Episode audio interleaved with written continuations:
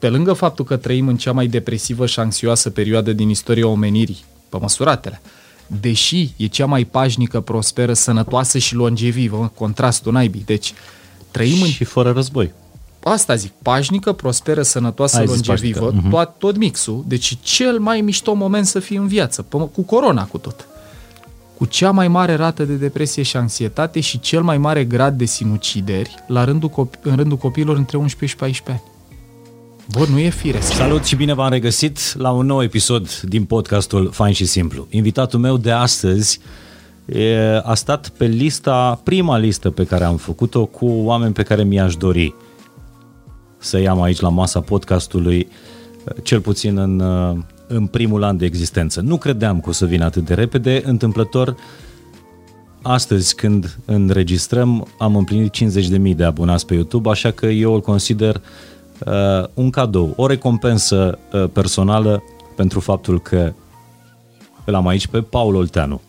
Paul este autorul, uh, c- după mine, cel mai bun podcast din, uh, din România, Mind Architect, și are o experiență de peste 12 ani în uh, training, neuroștiință, psihologie și alte chestii foarte complicate. Știi că nu, nu sunt foarte bun la, la denumiri tehnice, dar o să ne explice el mai multe.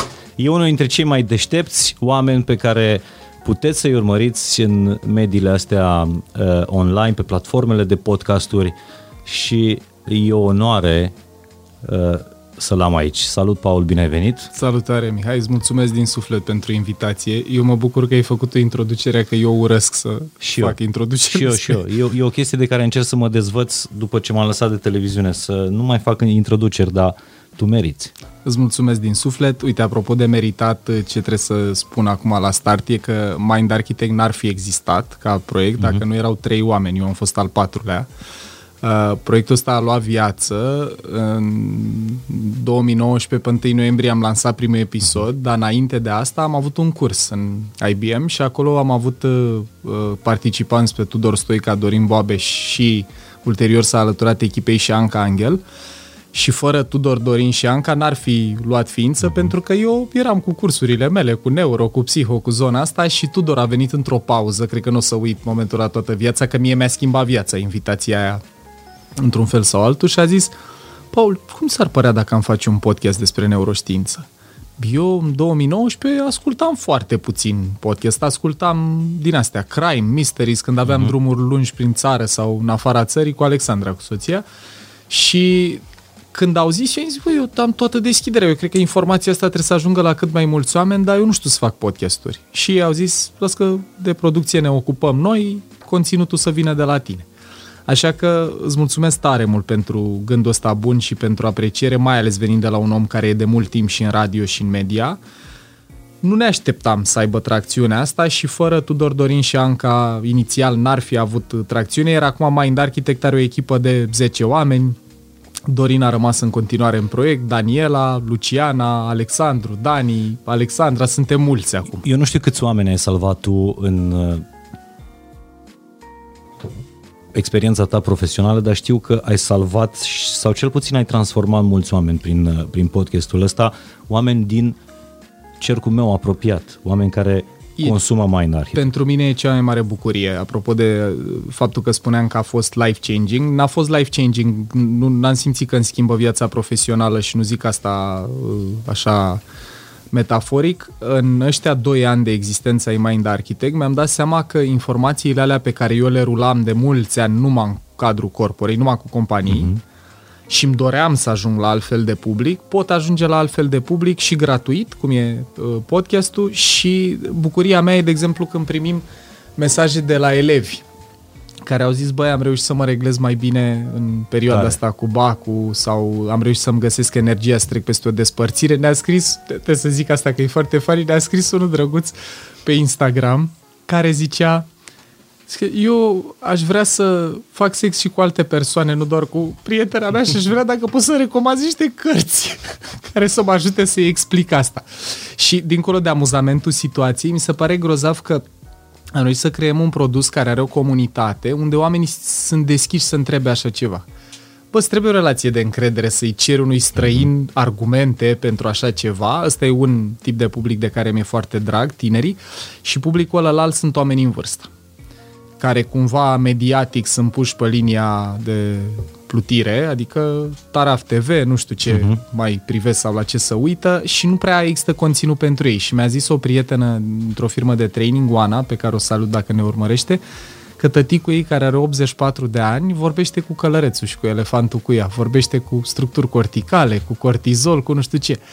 Băi, nu mi-aș fi imaginat, știi, că în training aș fi putut vreodată să ajung la publicul ăsta, că n-am oameni de 84 de ani la cursuri, dar iată cum podcasting-ul și Mind Architect au făcut asta posibil. Uite, a, a, astea două concepte îți verifică ție în momentul ăsta și îți validează influența, pentru că eu n-am auzit oameni înainte de apariția Mind Architect care să vorbească despre elefant și călăreț în termenii ăștia disclaimer, mă uit în ochii publicului când zic asta, nu e metafora mea, noi doar am popularizat-o în, în România. România. Primul care a folosit-o a fost Jonathan Haidt, care e un uh-huh. psiholog uh, american, într-o carte care se cheamă Ipoteza fericirii și uh, mie mi-a plăcut mult că explică conceptul ăsta complicat de arhitectură cerebrală, cu straturi ale creierului, cu regiuni, într-o metodă super simplă și și validă științific. Kahneman în 2002 a luat premiul Nobel pentru economie, Daniel Kahneman, explicând chestia asta, că toate deciziile pe care le iau oamenii sunt luate de o echipă de emoție și rațiune sau minte conștientă și inconștientă. Mie mi-a plăcut mai mult decât sistem 1, sistem 2, cum le zicea Kahneman, asta cu călărețul și cu elefantul, că elefantul e bătrân, e puternic, nu vorbește, nu are funcții verbale, odată ce învață ceva nu mai uită. Și călărețul care e cortexul nostru prefrontal și regiunile astea mai noi din creierul nostru, mai moderne și particulare speciei noastre, discernământ, empatie, moralitate, inhibiție și așa mai departe, ăsta poate să-l strunească pe elefant doar atâta timp cât elefantul stă liniștit. E foarte frumoasă metafora că îți poți imagina echipa asta. Și, deși vorbesc de ea de mulți ani în training și de doi în podcasting, băi, tot îi mai descoper valențe și aplicabilitate în viața de zi cu zi și exact cum spui, faptul că proiectul ăsta a permis să ajungem cu informația asta la oameni pe care nu-i vom întâlni niciodată și că oamenii, uite, cum e și tu, au deschidere și curiozitate să vorbim despre lucrurile astea în spațiu media, eu cred că asta e o șansă și nu brave sau nu exagerez când zic asta, să schimbăm felul în care gândim și ne purtăm într-o generație.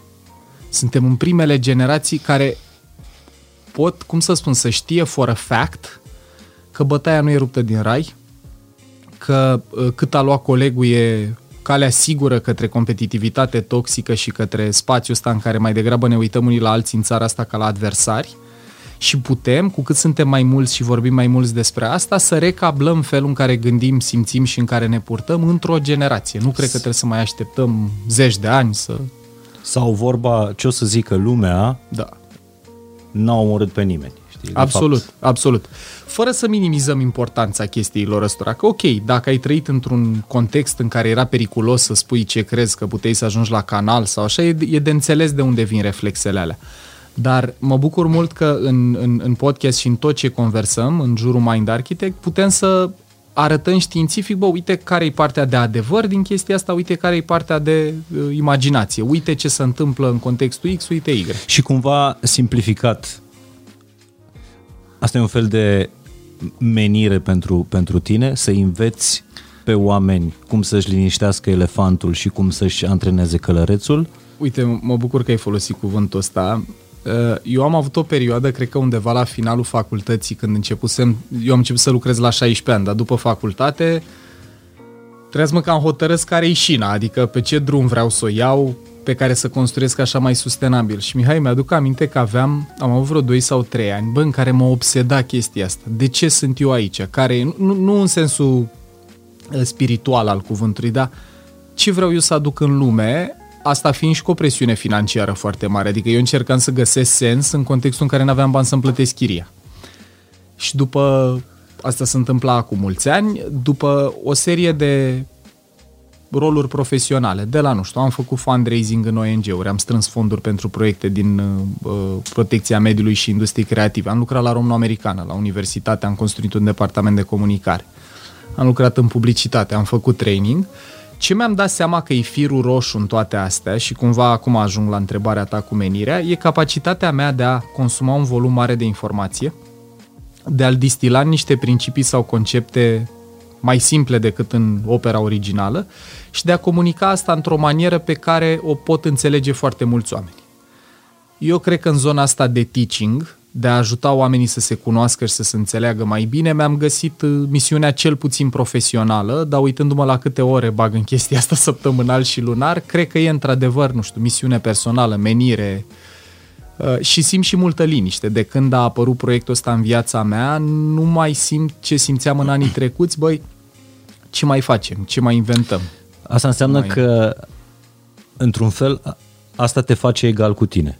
Și din ce am citit, nu la fel de mult cât ai citit tu uh, până acum, mi se pare că asta e de fapt împlinirea. Cred că e profund subiectivă chestia asta cu împlinirea, care are legătură mult și cu genetica și cu personalitatea și cu uh-huh. tot mixul ăsta de factori. De exemplu, dacă mă gândesc la Alexandra, la soția mea, sunt sigur că pentru ea împlinire și din conversații cu ea e mult mai mult centrat în jurul familiei, în jurul energiei astea orientate către casă. La mine e un echilibru între ele sau e un mix între ele, nu un echilibru, ar zice ea, uh, dar eu mă simt viu când por conversații de felul ăsta cu oamenii. Adică oric, uite, îți dau un exemplu simplu. În ultimii doi ani, mai ales înainte de pandemie, am avut în medie 180 de zile de curs pe an, 180 de zile în care de la ora 10 la ora 5 jumate, 6, 6 și ceva, vorbeam cu oameni în săli fizice. Motivul pentru care n-am murit cu ritmul ăsta, asta era pe lângă munca administrativă sau orice altceva, e că interacțiunile astea mie îmi dau energie. Simt că dopamină, știi? Uh-huh. Dopamină, energie uh, și sens. Îmi, îmi vine în minte și cartea asta a lui Victor Frankl, uh, psihologul care a supraviețuit Holocaustului, care spunea că diferența între oamenii care mureau în lagăre respectiv cei care trăiau culmea, dar nu era dată de biologie, nu era că erau mai tineri, mai zdrăvănoși fizic, mai... Era dată de faptul că ea care supraviețuiau reușeau să găsească sens în suferința lor. Ori tot istoricul meu de viață și de la faptul că am fost într-o clasă care era numită clasa cu proști, la Mihai Viteazu în Ploiești, la liceu, eu am fost la o clasă cu profil sportiv. Uh-huh. Și tot felul de momente, nu știu, mi-aduc aminte momentul în care directorul liceului a venit și ne-a luat cuierul ca să-l ducă la mate info bilingvă engleză. Mi-aduc aminte, nu știu, Uh, tai că mi-a pornit un uh, canal TV după 90 și după aia o firmă de internet și eu asamblam calculatoare și am învățat să fac site-uri înainte să existe WordPress mm. sau lucruri de felul ăsta. Tot mixul ăsta de experiențe și de trăiri și de linii de cod așa în memoria mea, cred că a culminat la ce fac azi, respectiv la a putea să decodific din toate chestiile astea trăite niște lucruri pe care mă simt suficient de confortabil să le împărtășesc cu niște oameni și cea mai mare bucurie în ultimii doi ani e să descoper că oamenii văd valoare în asta. Că rezonează, că se regăsesc. De altfel, cred că asta m-a atașat și pe mine foarte mult de, uh, de podcasturile tale. În primul rând, cred că trebuie să fii un om cu adevărat deștept uh, pentru a le a spune niște lucruri complicate în cuvinte simple.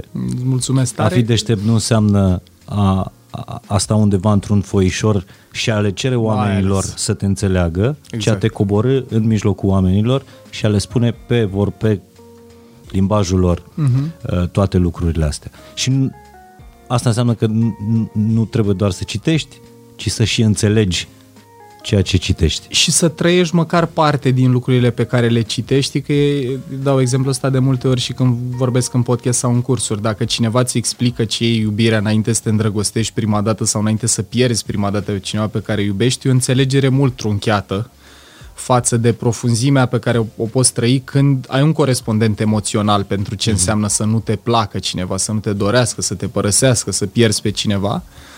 Și ce mă bucură la zona asta de psihologie și neuroștiință când o scoatem din mediul universitar sau academic sau din cărți, că e despre viața noastră. Știi? Dacă te gândești, noi avem între urechi cea mai performantă aparatură din univers. Noi n-am putut să replicăm încă tehnologic ce face creierul nostru, de-abia există slabe tentative cu rețele neuronale și așa mai departe.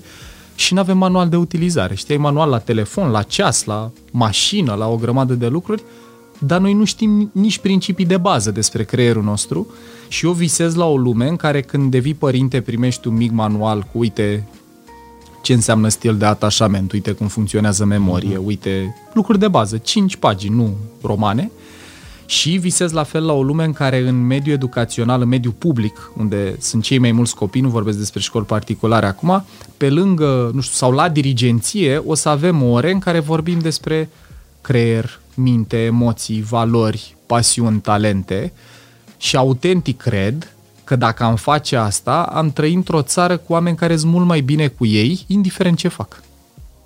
Și ăsta cred că este momentul în care stabilim o conexiune în, în podcastul ăsta după introducere, pentru că exact la asta m-am gândit uh, în momentul în care proiectam uh, conversația noastră. Că noi, fiecare dintre noi, am avea nevoie de o școală a minții. Pe noi școala ne învață despre minți, despre tot felul de minți luminate.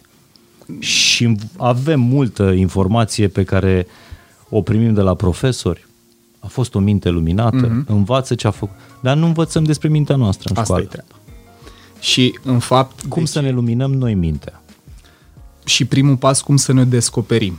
Pentru că ceea ce numim noi individualitate e un mix de factori, exact cum vorbeam și noi înainte de uh, a intra în direct, nature-nurture. Uh-huh. Nature-ul ăsta, adică partea predeterminată, care presupune genetică, hormoni, viață intrauterină și așa mai departe, dau niște diferențe măsurabile între oameni, introverți, extroverți.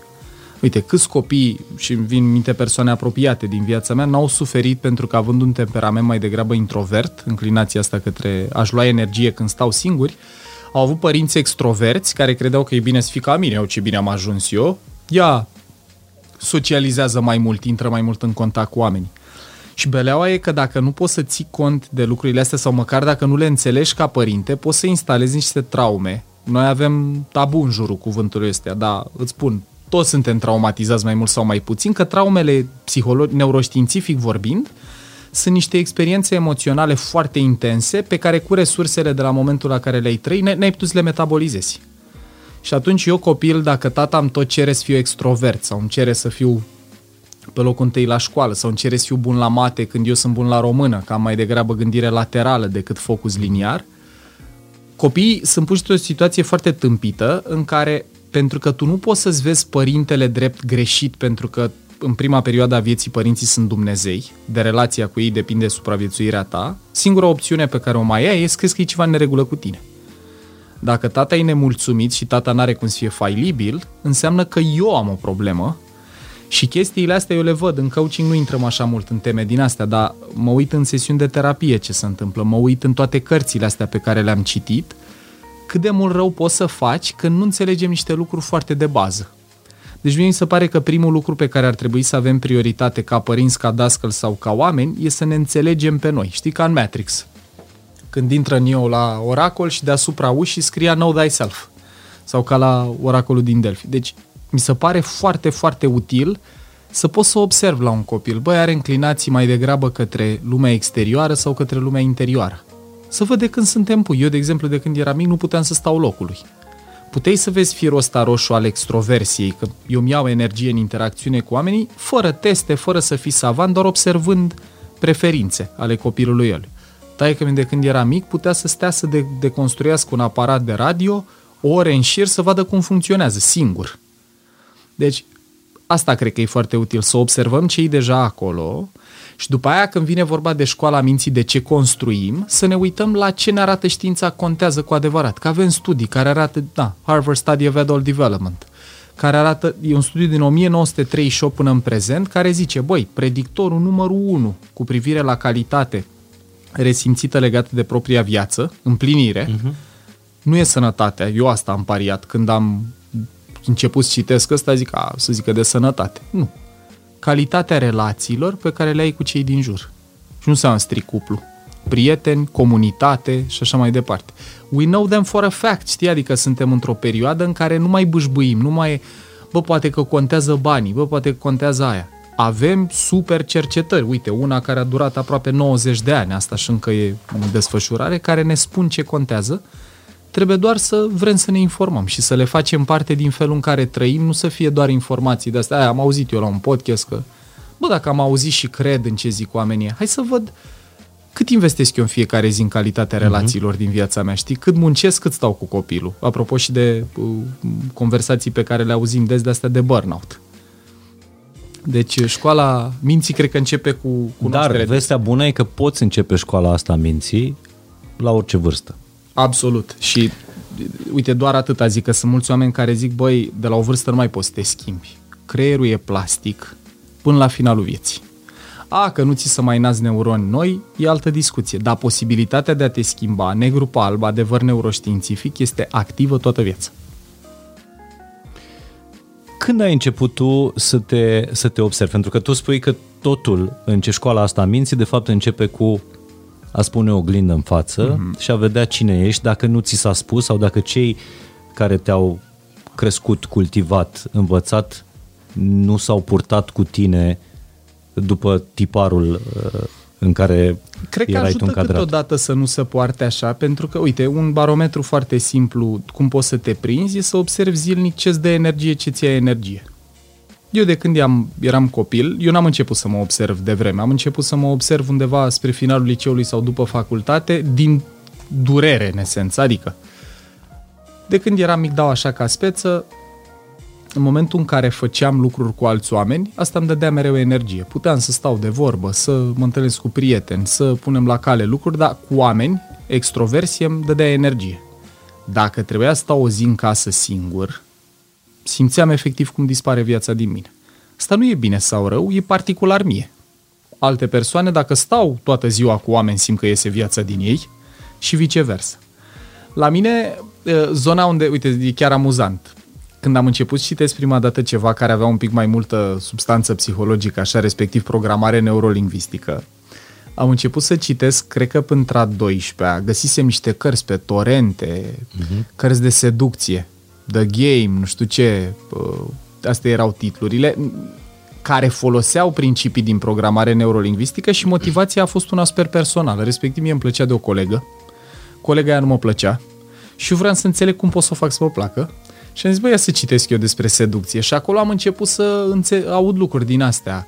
Despre raport, să oglindești postura lui Lal. Chestii super superficiale, care acolo erau puse într-un context ăsta aproape semi-manipulativ, dar vezi, e, e modelul ăsta în care mai întâi trebuie să te preocupe emoțional o temă, după care atenția urmează preocuparea emoțională. Mai întâi trebuie să-i pese elefantului de ceva, în cazul meu să mă placă Cătălina, după care, călărețul a zis, bă, cum putem noi să facem asta? Păi ia vedem dacă a scris cineva ceva despre cum poți să uh-huh. faci pe cineva să te placă. Și ăla a fost uh, T0 pentru mine.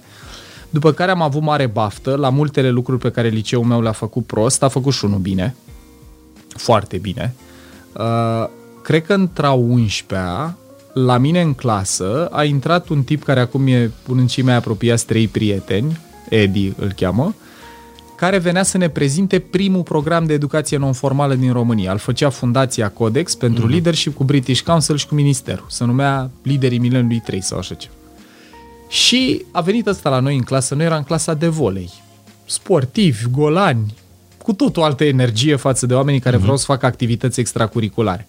Dar maica mea avea preocuparea asta ca eu să fac și altceva pe lângă volei, că eu eram și la echipa liceului și la echipa clasei, făceam vreo patru ore de sport pe zi, când ajungeam acasă calculatoare, făceam site-uri și lucruri de astea, plus Counter-Strike și altele. Și mai că mai avea anxietatea asta, bă, să n-ajungă voleibalist sau să n-ajung rău, cumva uh-huh. care e legitimă, mulți părinți au. Și știu că am zis să mă duc la cursurile alea să scap de gura mai Eu nu m-am dus la training sau la zona asta de educație non-formală, că am simțit eu o pasiune pentru asta, ci ca să scap de grija mai că mi să nu mai zică că stau numai la sport și așa. Și am mai, avut, am mai contat ceva, când a intrat Edi la noi în clasă, a zis ce veți trăi aici n-are nicio legătură cu școala, care la mine a fost un mare plus, că mie nu-mi plăcea educația formală, la școală nu prea mi-a plăcut și când am ajuns în mediul ăla, apropo de întâlniri de destin, știi cum zice și Andrei Pleșu, câteodată se întâmplă ceva care îți schimbă stelele, uh, a fost prima dată în viața mea când am putut să mă compar cu semizeii de la Mate Info, bilingvă engleză, ăștia care aveau uh-huh. cuier. Uh, apropo de cât poate să coste, cât, cât poate să conteze Contează. experiențe mici, la chestii care nu aveau nicio legătură cu capacitatea noastră de a memora materie. sau de a fi obedient sau consecvent sau... Acolo cursurile astea erau despre comunicare, despre inteligență emoțională. Era un modul despre management versus leadership, să, să uh-huh. poți să fii expus la diferența asta în clasa 11-a.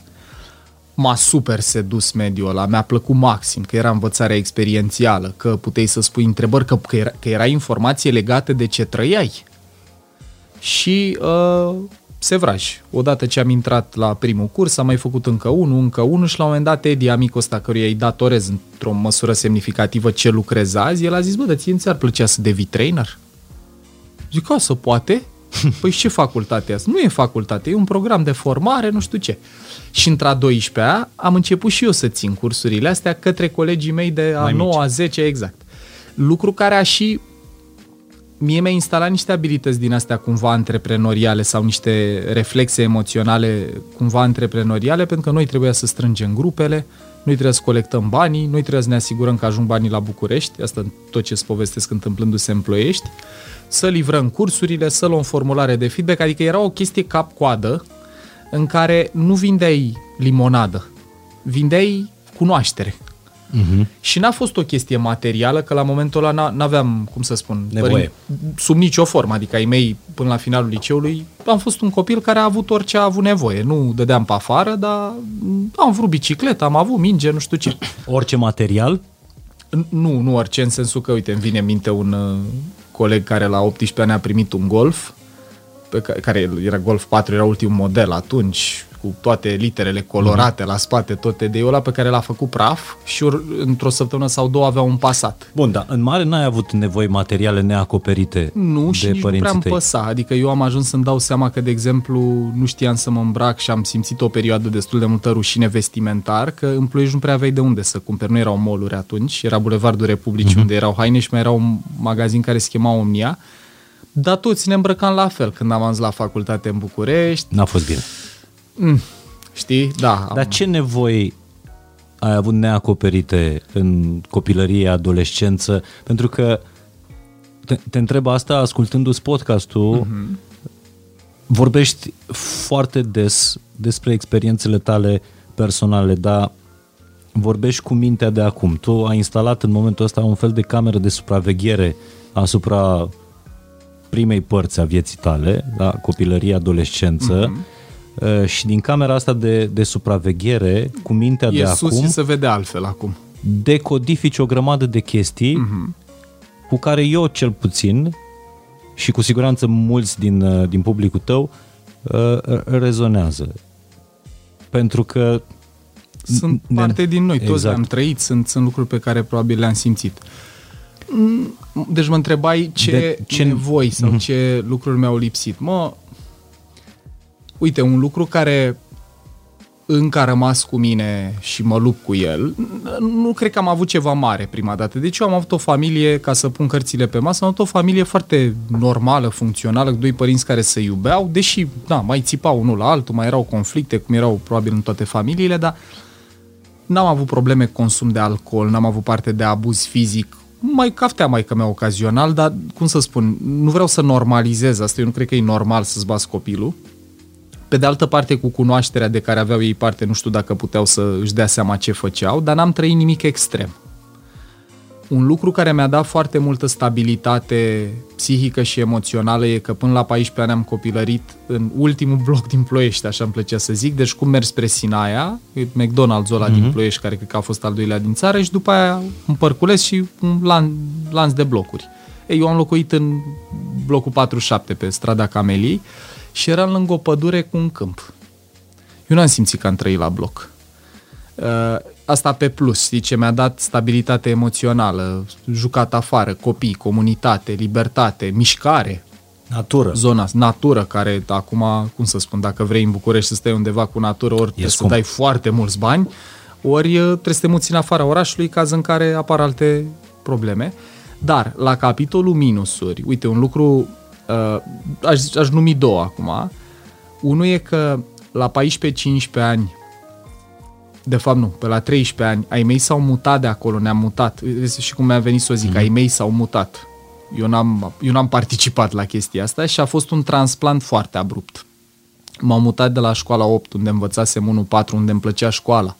Îmi plăcea de o fată, aveam prieteni, deci a fost o primă deconectare abruptă tare. Și după aia ne-am mutat de la blocul ăsta la o casă, cred că la 2 km mai încolo, dar care părea la vârsta aia alt univers, altă țară. Și am plecat și de lângă Bonă. Eu am avut de la 6 luni până la 14 ani o bonă care încă trăiește, iubita Lala, o cheamă, are 93 de ani acum și mixul între bloc, comunitate, prieteni, ecosistemul ăla de acolo, știți? Și eu am copilărit primii ani imediat după 90. Era perioada aia când orice vecin îți dădea apă, dacă era o mămică afară avea grijă de toți copiii, adică nu era sentimentul ăsta de fiecare pentru el. București, eu nu-mi cunosc vecinii, cred că știu trei, cum îi cheamă pe trei dintre ei și nu e că nu depun eforturi, dar nu... E, și ă, asta a fost o chestie care cred că pentru mine a cântărit destul de mult în termen de pierdere, transplantul ăsta și educațional și locativ din, dintr-un loc în altul și am făcut de curând o cei care ne urmăresc s-ar putea să aibă o surpriză, că nu, nu cred că e o față a mea pe care o știu. Am făcut de curând o sesiune de terapie. Eu vorbesc doar de lucruri științifice, dar eu sunt deschis la energie, lucruri de felul ăsta, uh-huh. adică nu pot să probez că există, dar sunt curios. Am lucrat cu un tip din uh, Spania, Iair, care mi-a zis, uitându-se la aure, energie, e o tehnică din asta gen Reiki, că el simte, fără, era la prima sesiune când am vorbit, deci nu avea de să știe tot ce ți-am povestit, că el undeva pe la 15 ani, uitându-se la energia mea, cum le-o vedea el, o linie a timpului sau cum o funcționa chestia asta, simte mult mai puțină energie în partea inferioară a corpului. Ca Aha. și cum de la 15 ani încolo toată energia mea s-a mutat în sus și cu precădere la cap. Și eu am putut să corelez asta cu ceva, respectiv dezrădăcinarea asta și cu școala și cu casa. Eu mi-aduc aminte că am plâns când ne-am mutat din blocul ăla. Știu că ascultam holograf, nu mai țin minte piesa exact, dar știu precis și unde eram și știu că când mi-am luat rămas bun de la apartamentul ăla în care am copilărit, am plâns, plânsul e o emoție care semnalează pierdere. Tristețea e întotdeauna un indicator că ai trăit o pierdere, Poate să fie fizică, poate să fie psihică, poate să fie de un fel.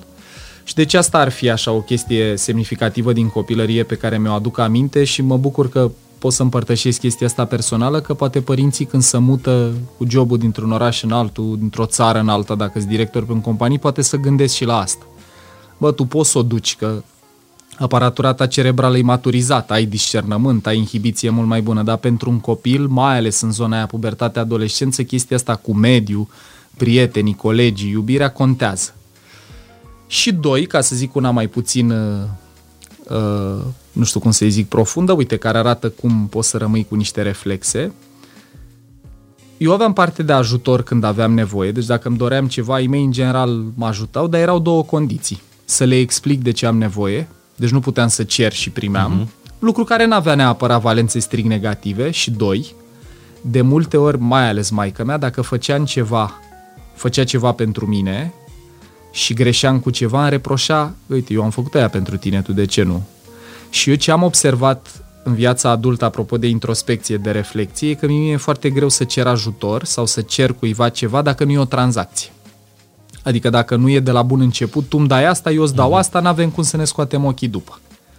Și zic poveștile astea pentru că, uite, eu în viața adultă acum caut foarte tare reconectare cu genul ăla de mediu, comunitate, inclusiv în Ploiești, azi de acolo am venit înainte de înregistrarea noastră, am mers și m-am plimbat la blocul copilăriei acolo.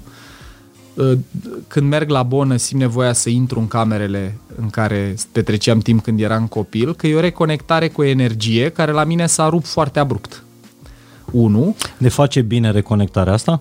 Absolut. Pentru că mulți o privesc în termen de nostalgie, uh, de energie care nu-ți dă neapărat energie cred că bună depinde. pentru cred că a depinde. merge mai departe. În sensul în care, o să dau așa două extreme, cred că dacă mediul ăla îți dădea energie și atunci și din motive independente ție te-ai rupt de el, e foarte sănătoasă reconectare eu, de exemplu, mi-aduc aminte că în primă fază, când mergeam acolo, mă simțeam ca un intrus. Simțeam că parcă am trădat locul ăla, mi-era rușine să mă duc. Mă întâlneam cu vecinii, o luam înapoi, uh-huh. foarte dubioase reacții emoționale.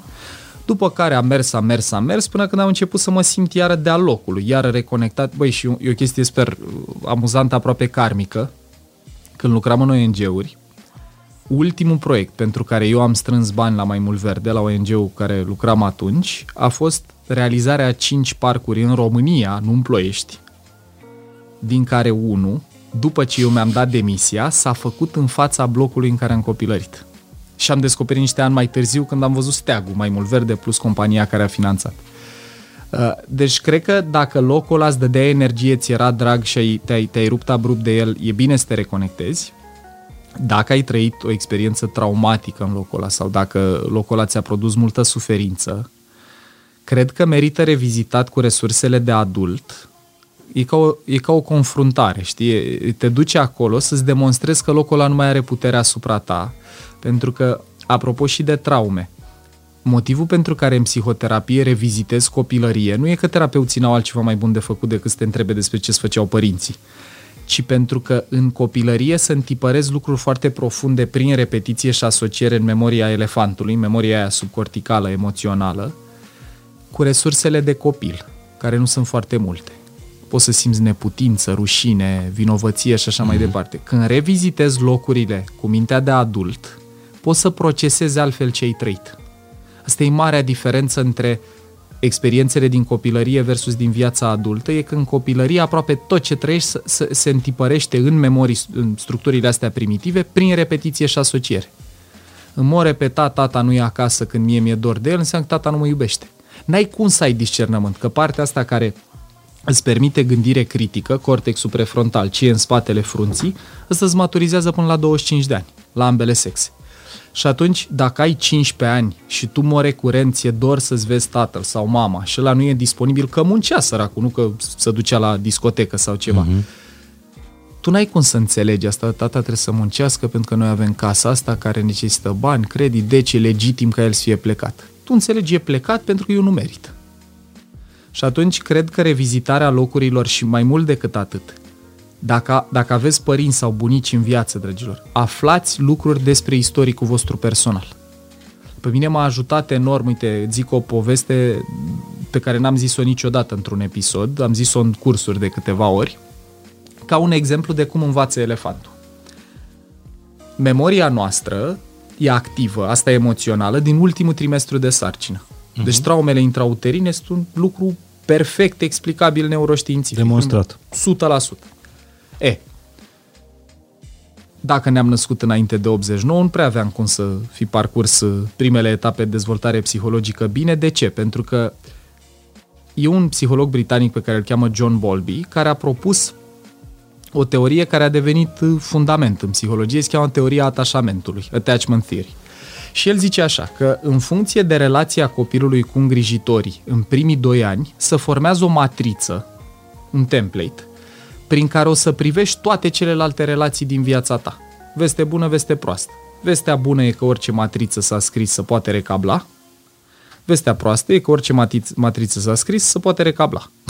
deci depinde ce s-a scris. Și trei mari stiluri. Chiar așa se cheamă, attachment styles.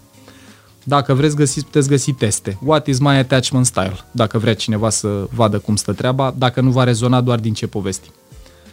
Stilul sigur e când copilul țipă, în primii doi ani vorbim, da? Când ești, mult, ești mai apropiat de un mamifer decât de un om, uh-huh. în, în termen de aparatură cerebrală. Copilul țipă, părintele vine consistent și consecvent. Îl liniștește, iară pleacă, iară țipă, iară vine, iară pleacă, iară țipă, iară vine și tot așa. Acolo asocierea din memoria asta emoțională e când eu am nevoie de conexiune cu îngrijitorul meu, ăsta e disponibil și nu e un gând, e un sentiment. Țip, vine. Am nevoie, vine. Deci e ok să te atașezi de oameni. În viața adultă, ăștia sunt oamenii care sunt capabili să își exprime nevoile într-o relație, care nu trăiesc anxietate în relații, stil de atașament sigur. La mine nu s-a instalat ăsta, pentru că n-avea cum. A doua categorie în care eu nu intru, o să zic și pe a treia în care intru și după aia zic toată povestea, a doua se cheamă stil anxios, s-au preocupat, acolo părintele sau îngrijitorul era disponibil inconsecvent. Când era, când nu era, plus părintele în sine trăia multă anxietate. Dacă îți poți imagina o mămică, nu pune mâna pe aia, pune scăciula, nu te apropia, nu. Uh-huh. Copilul simte, prin rezonanța asta limbică, ok, relațiile sunt bune, dar sunt pline de anxietate. în viața adultă ăștia sunt partenerii de viață care au înclinați, și nu doar, sunt oamenii din jurul nostru care sunt preocupați de relații. Și când e bine, anticipează nenorociri, că asta scrie linia de cod din memoria elefantului. Și un exemplu spre patologic așa este Carrie din Sex and the City. Eu am revăzut serialul ăsta cu ochii de adult și cu informațiile astea. Este o patologie tot serialul. E o boală mentală de la, cap la, de la un cap la altul. A treia categorie în care s-ar putea să fie mulți oameni născuți înainte de 89 la noi în țară, că mamele aveau concediu 3 luni, este stilul evitant. Stilul evitant e cel pe care îl dobândești dacă atunci când erai pui și strigai, nu venea nimeni, consistent nu venea nimeni, lasă-l să țipe să facă plămân puternici, nu te duce să nu învețe să salinte, zona asta, sau... Nu-l ține în brațe că se obișnuiește prost? Să, îți dai seama în familiile regale, cum a fost chestia asta, că ei erau, cum să, nu numai că nu interacționau cu părinții, erau dați unei bune KPI, indicatorii de performanță ca și la noi, de multe ori să mănânce și să, uh, habar n-am, doarmă, ăștia erau singurii doi indicatori, deci noi am trăit în epoca de piatră, până de curând, psihologic vorbind. E, și la mine povestea a fost așa, la trei luni sau așa ceva, uh, mama a trebuit să întoarcă la flacără, la întreprinderea unde lucra, taică mi lucra la combinatul minier atunci, și m-au outsourcat la bunicii din partea mamei care evident erau bunicii mei, dacă să-mi dau seama că sunt bunicii mei, că sunt oameni care mă iubesc, îți trebuie cortex prefrontal, îți trebuie discernământ și memorie conștientă. Eu la trei luni n-aveam așa ceva hardware. În noaptea în care m-au lăsat la bunici, eu n-am amintiri de atunci, dar am auzit povești spuse la masă în familie, drept povești amuzante. Eu am plâns câteva ore, fără să mă opresc, până m-am învinețit la față și am adormit așa.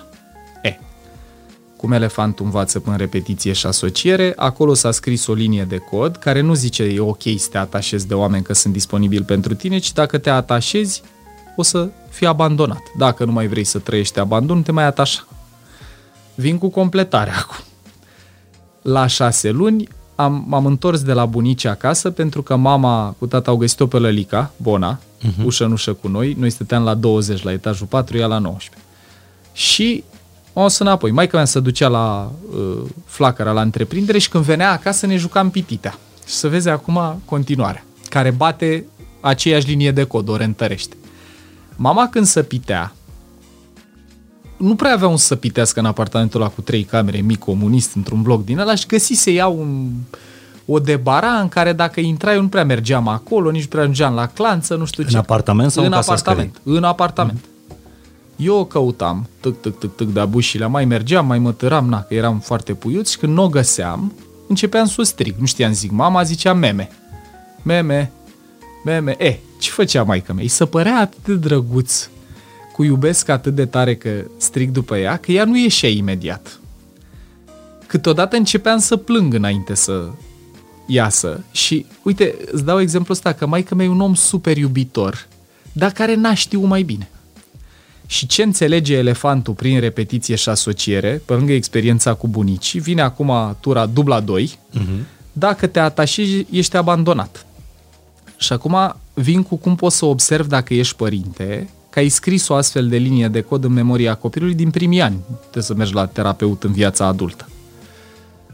Când mergeam cu taică la piață, vorbesc acum de după 90, aveam, nu știu, 4-5 ani, nu știu câți ani aveam, dar mergeam cu taică la piață, el avea o Lada, o mașină Lada.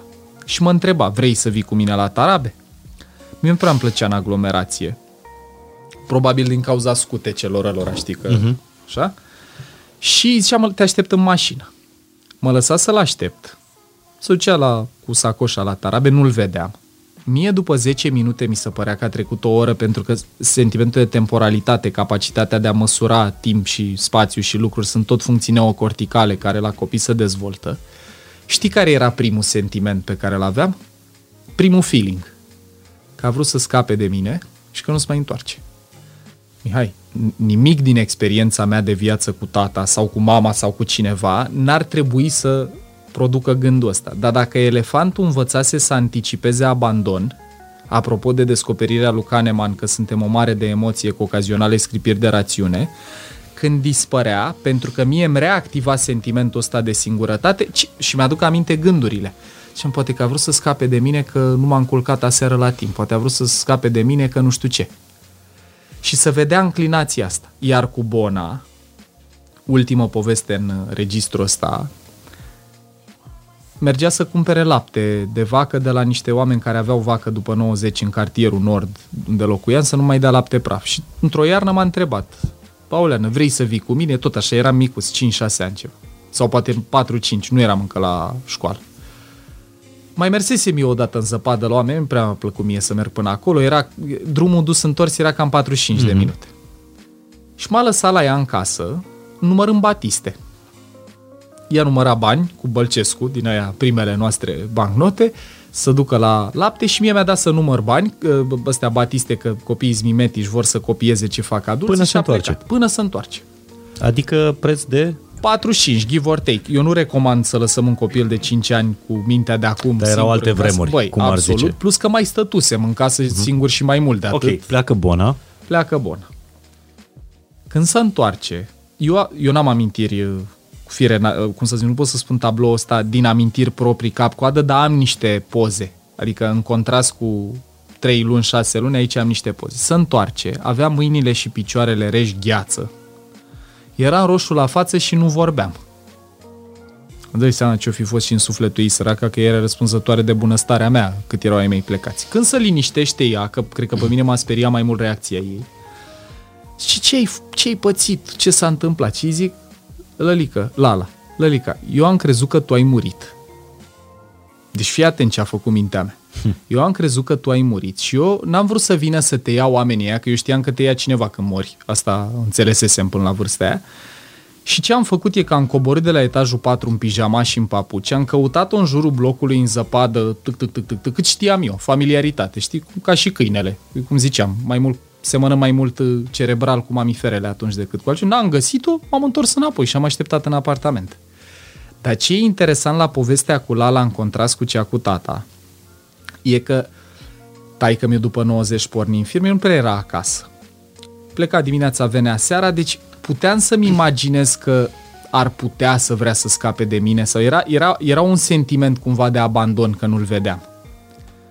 Cu Bona n-aveam cum să simt asta, că era cel mai blând și iubitor om.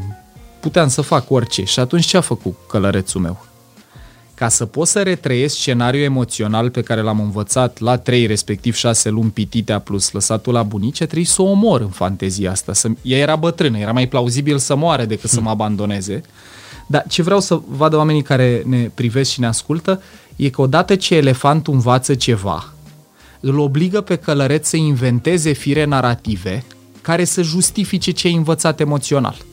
Și eu zic povestea asta cu cap și coadă acum, după o grămadă de reflexii, introspecție, terapie și lucruri, mm-hmm. dar vreau să vadă oamenii care ne privesc că dacă știi la ce să te uiți, chestiile astea sunt disponibile la a le vedea la un copil din primii ani de viață. Și totul plecase de la afirmația ta dacă mai fi pus aceeași întrebare la fel, ți-aș fi răspuns și eu. Am avut o copilărie absolut normală. Yes. Dar asta este mișto, pentru că ascultându-te, eu practic îmi deschid niște fișiere din copilărie și îmi dau seama, băi, da, am avut o copilărie normală, sigur că, nu știu, comparând-o cu abuzuri, cu, cu abuzuri, cu așa mai departe, băi, am fost super ok. Dar aici nu e vorba de a compara cu alții, exact. ci e vorba de a te de a-ți analiza de unde îți vin de unde vii, da, că, cum la... ai plecat. Și tu, tu acum mi-ai deschis un fișier în care nu cred că împlinisem 3 ani Mama o născuse pe sora mea, a trebuit să rămână în Baia Mare uh-huh. și eu am plecat cu tata la o nuntă la bunicii mei în Apuseni, bunicii din partea tatălui. Și pentru că tata nu m-a luat cu el la nuntă, m-a lăsat pe deal în Apuseni, în rai. Super frumos așa. Cu bunica acasă. Restul familiei, toată familia din partea tatălui la nuntă. Seara s-a făcut ora la care trebuia să băgăm oile în grajd. Evident că eu am plâns ore în, în șir după ce a plecat tata la, nu știu, cununia civilă, biserică și apoi la, uh, la, la nuntă. În momentul în care bunica aduna oile și le-a băgat în grajd, eu am închis ușa și am zăvorât-o. Ok, în casă. Nu, în grajd. În grajd, ok. Deci am închis-o pe bunica mea acolo. în grajd cu oile, da. okay. da. Și acolo am lăsat-o vreo două ore. Nu mai era nimeni pe dealul ăla degeaba strici că n-are cine să te audă. Deci cumva exact ca în povestea ta cu Bona, eu am vrut să o omor. Abandon. Ai vrut să o aban- da, ai vrut să fii abandonat cumva asta. Da. Pare acolo, da, deconectarea asta. Bă, e super interesant și uh, eu am ajuns să mă gândesc la lucrurile astea pentru că în viața adultă, ca să vezi cum să leagă punctele, elefantul nu învață chestii complicate, învață scheme foarte simple, binare, true, false, 1, 0, 0, 1. Adică a, uh, recompensă sau amenințare. Eu în viața adultă am observat că așa am ajuns să mă gândesc la atașament și la tot ce ți-am povestit, că toate relațiile mele de cuplu se terminau cumva în același fel. Respectiv, pe mine mă atrăgeau exact persoane după tiparul maică mică. Elefantul a învățat familiaritate, căldură, vulnerabilitate, blândețe, feminitate, plus mă uitam la multe desene Disney când eram copil, taică mi cu canalul TV avea casete. Și ochi umezi, nu? Un- Da, absolut, ochi mari. umezi. Deci exact Portretul mamei. prințesa asta, Ariel din Mhm. Micuța Sirenă, frumoasa și bestie, fix genul ăla de prințesă Disney fizic și de temperamental energetic, căldură, blândețe, un om din ăsta care își exprimă emoțiile iubitor, needy într-o oarecare măsură, Mhm. Dar imprevizibil. Ca mama. și intram în relații cu astfel de femei, toate, fără excepție. În viața adultă, când am început să am instrumente psihometrice, teste, chestii, chiar am testat-o pe maică mea, de exemplu, și pe actuala mea soție, care au în primele trei paliere ale personalității, în primele dimensiuni, trei din trei în comun. Nu sunt exact în aceeași ordine, dar e Stai un pic, ai testat-o după ce ai început relația. După ce am început. Ok. De fapt, noi am început relația la curs. După ce n-ai mai avut nimic de făcut. Da. Nu, nu s-a mai putut face nimic. În speț, exact. Dar ce e interesant este că inconștient elefantul știa să găsească persoane din astea pe care după aia o testare obiectivă arătau, băi, sunt foarte similari la lucruri, ea cu mama. Uh-huh. Și ce e interesant în chestia asta cu abandonul și cu înclinația asta la a fi abandonat e că la mine ce apărea ca proces în toate relațiile și mă bucur că am reușit să întrerup asta în ultima relație, să nu se mai întâmple la fel, e că exact trăsăturile care mă atrăgeau la început, feminitate, blândețe, vulnerabilitate, orientare către familie, care e complementară orientării mele către muncă, ajungeau să mă enerveze. În maxim un an jumate, doi, când începeau să-și ceară drepturile. Băi, mai stai și tu pe acasă, am și eu nevoie emoționale, am și eu nevoie să te simt aproape. Stai, tu nu știi câte fac eu, eu am atâta treabă, cine le face dacă nu le fac eu? Adică tu la un moment dat ajungeai la conflictul dintre Paul cel mic și mama lui. În spe, da, dar cum? Alegeam partenere cu profil similar, iar reacția mea, că acum mă duc la treaba asta cu abandonul, era nu-ți convine pe unde s-a intrat pe acolo să iese. Hm. Dacă eu nu sunt good enough, te rog frumos te caută pe unul. Adică le invitam să mă abandoneze. Sau dacă nu mi ieșea așa, le duceam în poziția de a pleca ele. Dacă nu ziceam eu gata, it's over, că eu ce învățasem nu era să plec eu Să manipulezi. inconștient, eu nu propuneam să le fac asta, da, le dădeam din ce în ce mai puțin timp. De ce? Că elefantul nu caută să ne fie bine. Caută să ne fie familiar. și mi-aduc aminte că am avut o revelație fix într-o sesiune de coaching. Bă, iară, terapie, coaching, sunt niște unelte foarte mișto dacă dai peste profesioniști ok, să-ți cunoști liniile astea de cod. Adică terapia nu e despre mă duc că sunt nebun. Cum te duci cu mașina la mecanic o dată pe an sau o dată la 10.000, la 15.000 de kilometri, ar fi mișto măcar o dată în viață să ne ducem și noi cu elefantul la o verificare. Ce linii de cod sunt pe aici? Preferabil înainte să aprindă becuri pe bord, știi, înainte să aprindă becul roșu. Și o prietenă m-a ajutat să mă prinde chestia asta. După ce am povestit mai multe despre relațiile mele, zis, băi, eu am observat ceva la tine, că exact lucrurile care te atrag la început, ale ajung să te enerveze într-un an, doi. Și am zis, băi, Delia, nu m-am gândit la asta, dai dreptate. Și acolo, apropo de ce poți să faci, ok, și ce faci? Sunt două opțiuni, în esență, apropo de traiectorii în relații. Jung a propus asta. Ori îți alegi pe cineva care îți rupe tiparul, adică nu mai are nicio legătură cu ce ți-e familiar, beleaua acolo e că nu te simți atras. E greu să te atașezi de așa ceva.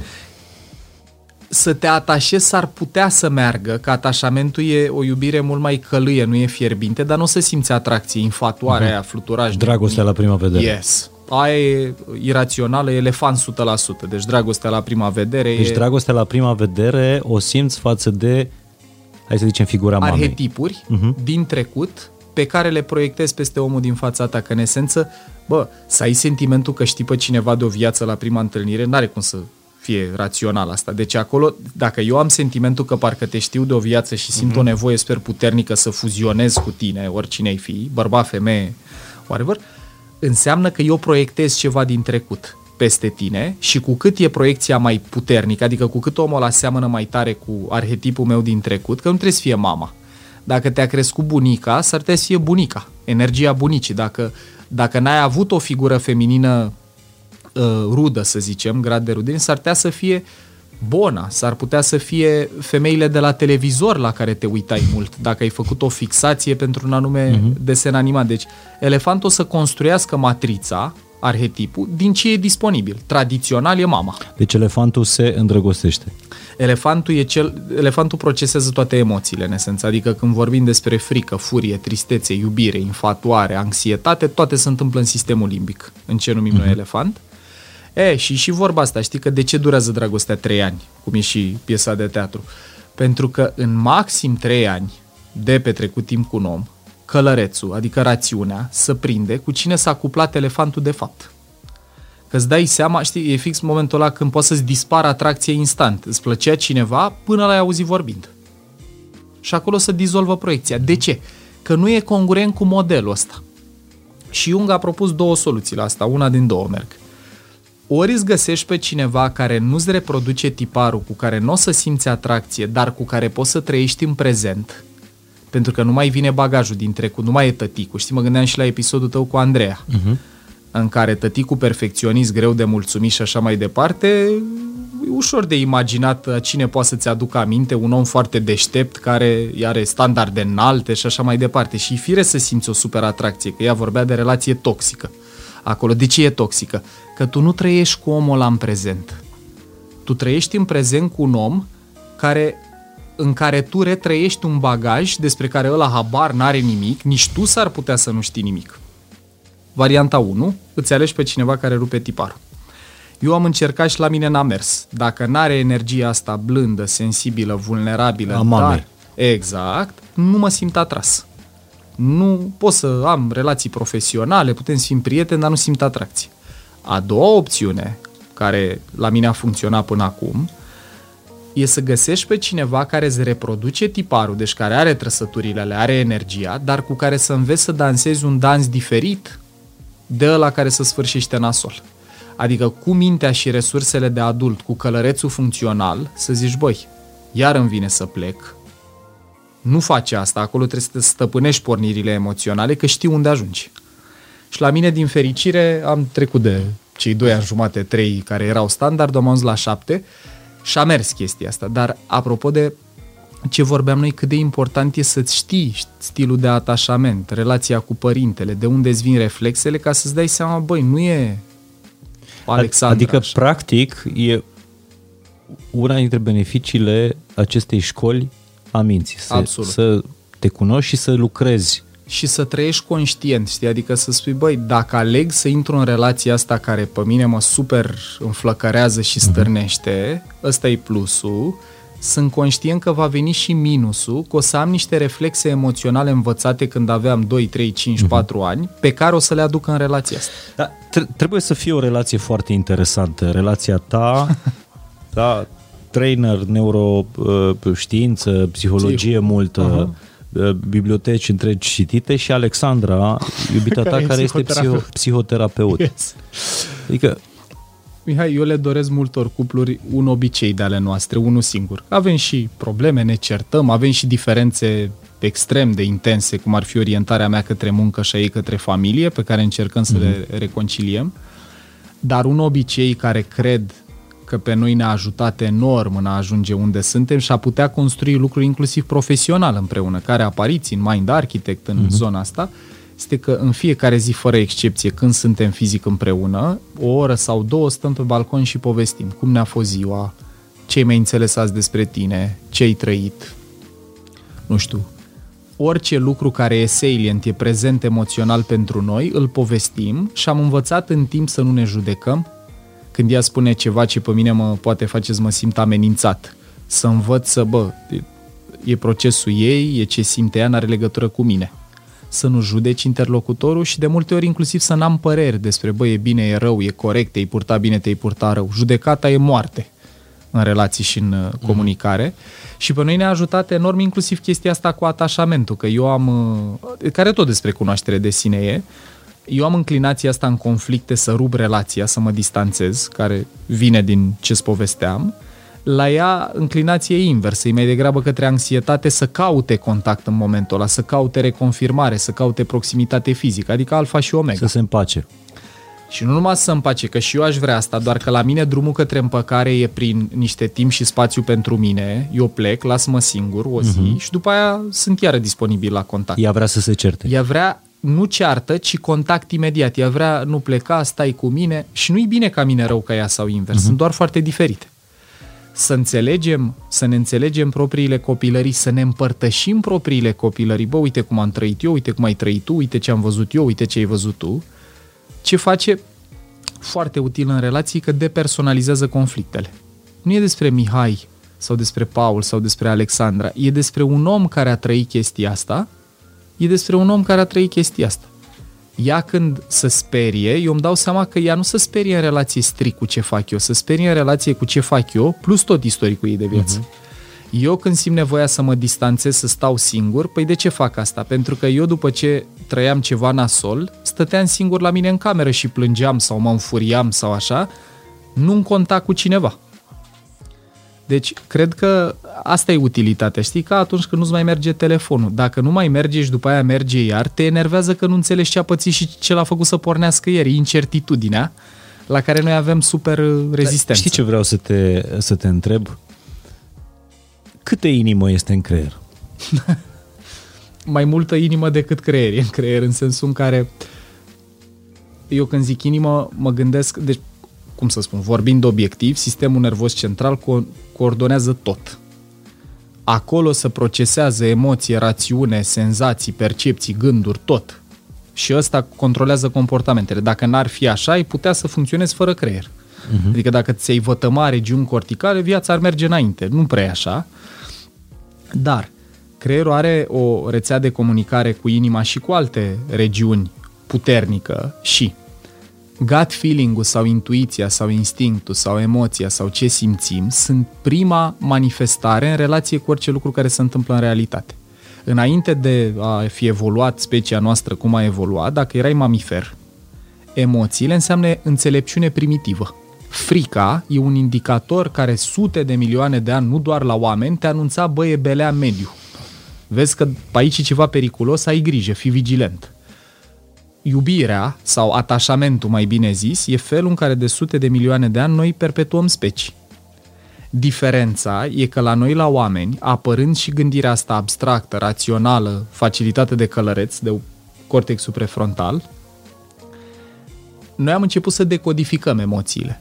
Știi exact ce zicea și Blaga, cunoaștere luciferică și paradisiacă. Mm-hmm. Paradisiacă era că vrem să înțelegem misterele lumii, luciferică era că ne bucurăm de incertitudine și necunoaștere și eu cred că merită urmate ambele. Adică, cred că e foarte periculos să trăiești pe pilot automat lăsând elefantul să te ghideze pur în baza emoțiilor. De ce? Că noi trăim într-o lume pentru care elefantul nu e adaptat.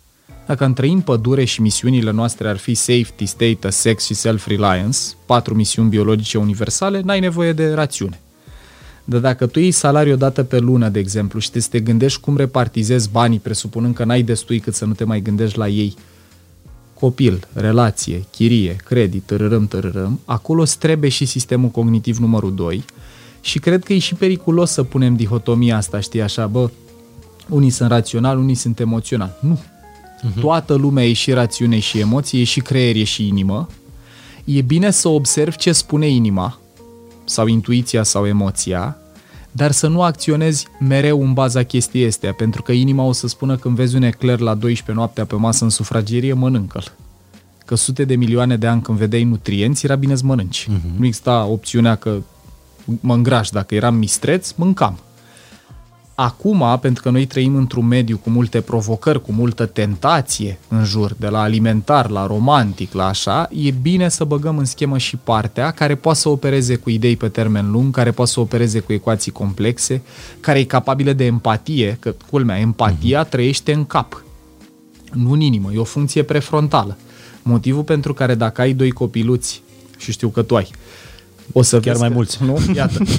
că unul dintre ei poate să-l atace pe ălălalt fără să-l urască sau ceva, este că empatia, când eu sfur păpușa și fug cu ea, empatia, ca eu să mă fi pus în pielea ta să zic, bă, poate că tu o să suferi când îți iau asta, deci mai bine nu o iau, că o să te facă să te simți rău, e ceva ce se dezvoltă până la 25 de ani. Că e funcție prefrontală, e ăsta din... Și atunci, asta zic, știi că e interesant când începi să înțelegi că, ok, unui copil nu prea poți să-i pretinzi moralitate, empatie, inhibiție, cum îi pretinzi unui adult. Dacă nu poate să se concentreze 5 ore la școala online, nu e încăpățânat sau rău sau ceva. E o vietate care are un creier în dezvoltare, care nu are încă destule resurse să poată să țină focusul atenției pe un singur lucru. Că și noi, ca adulți, ne pierdem atenția în diferite contexte, da, păi mite un copiluț. Bun.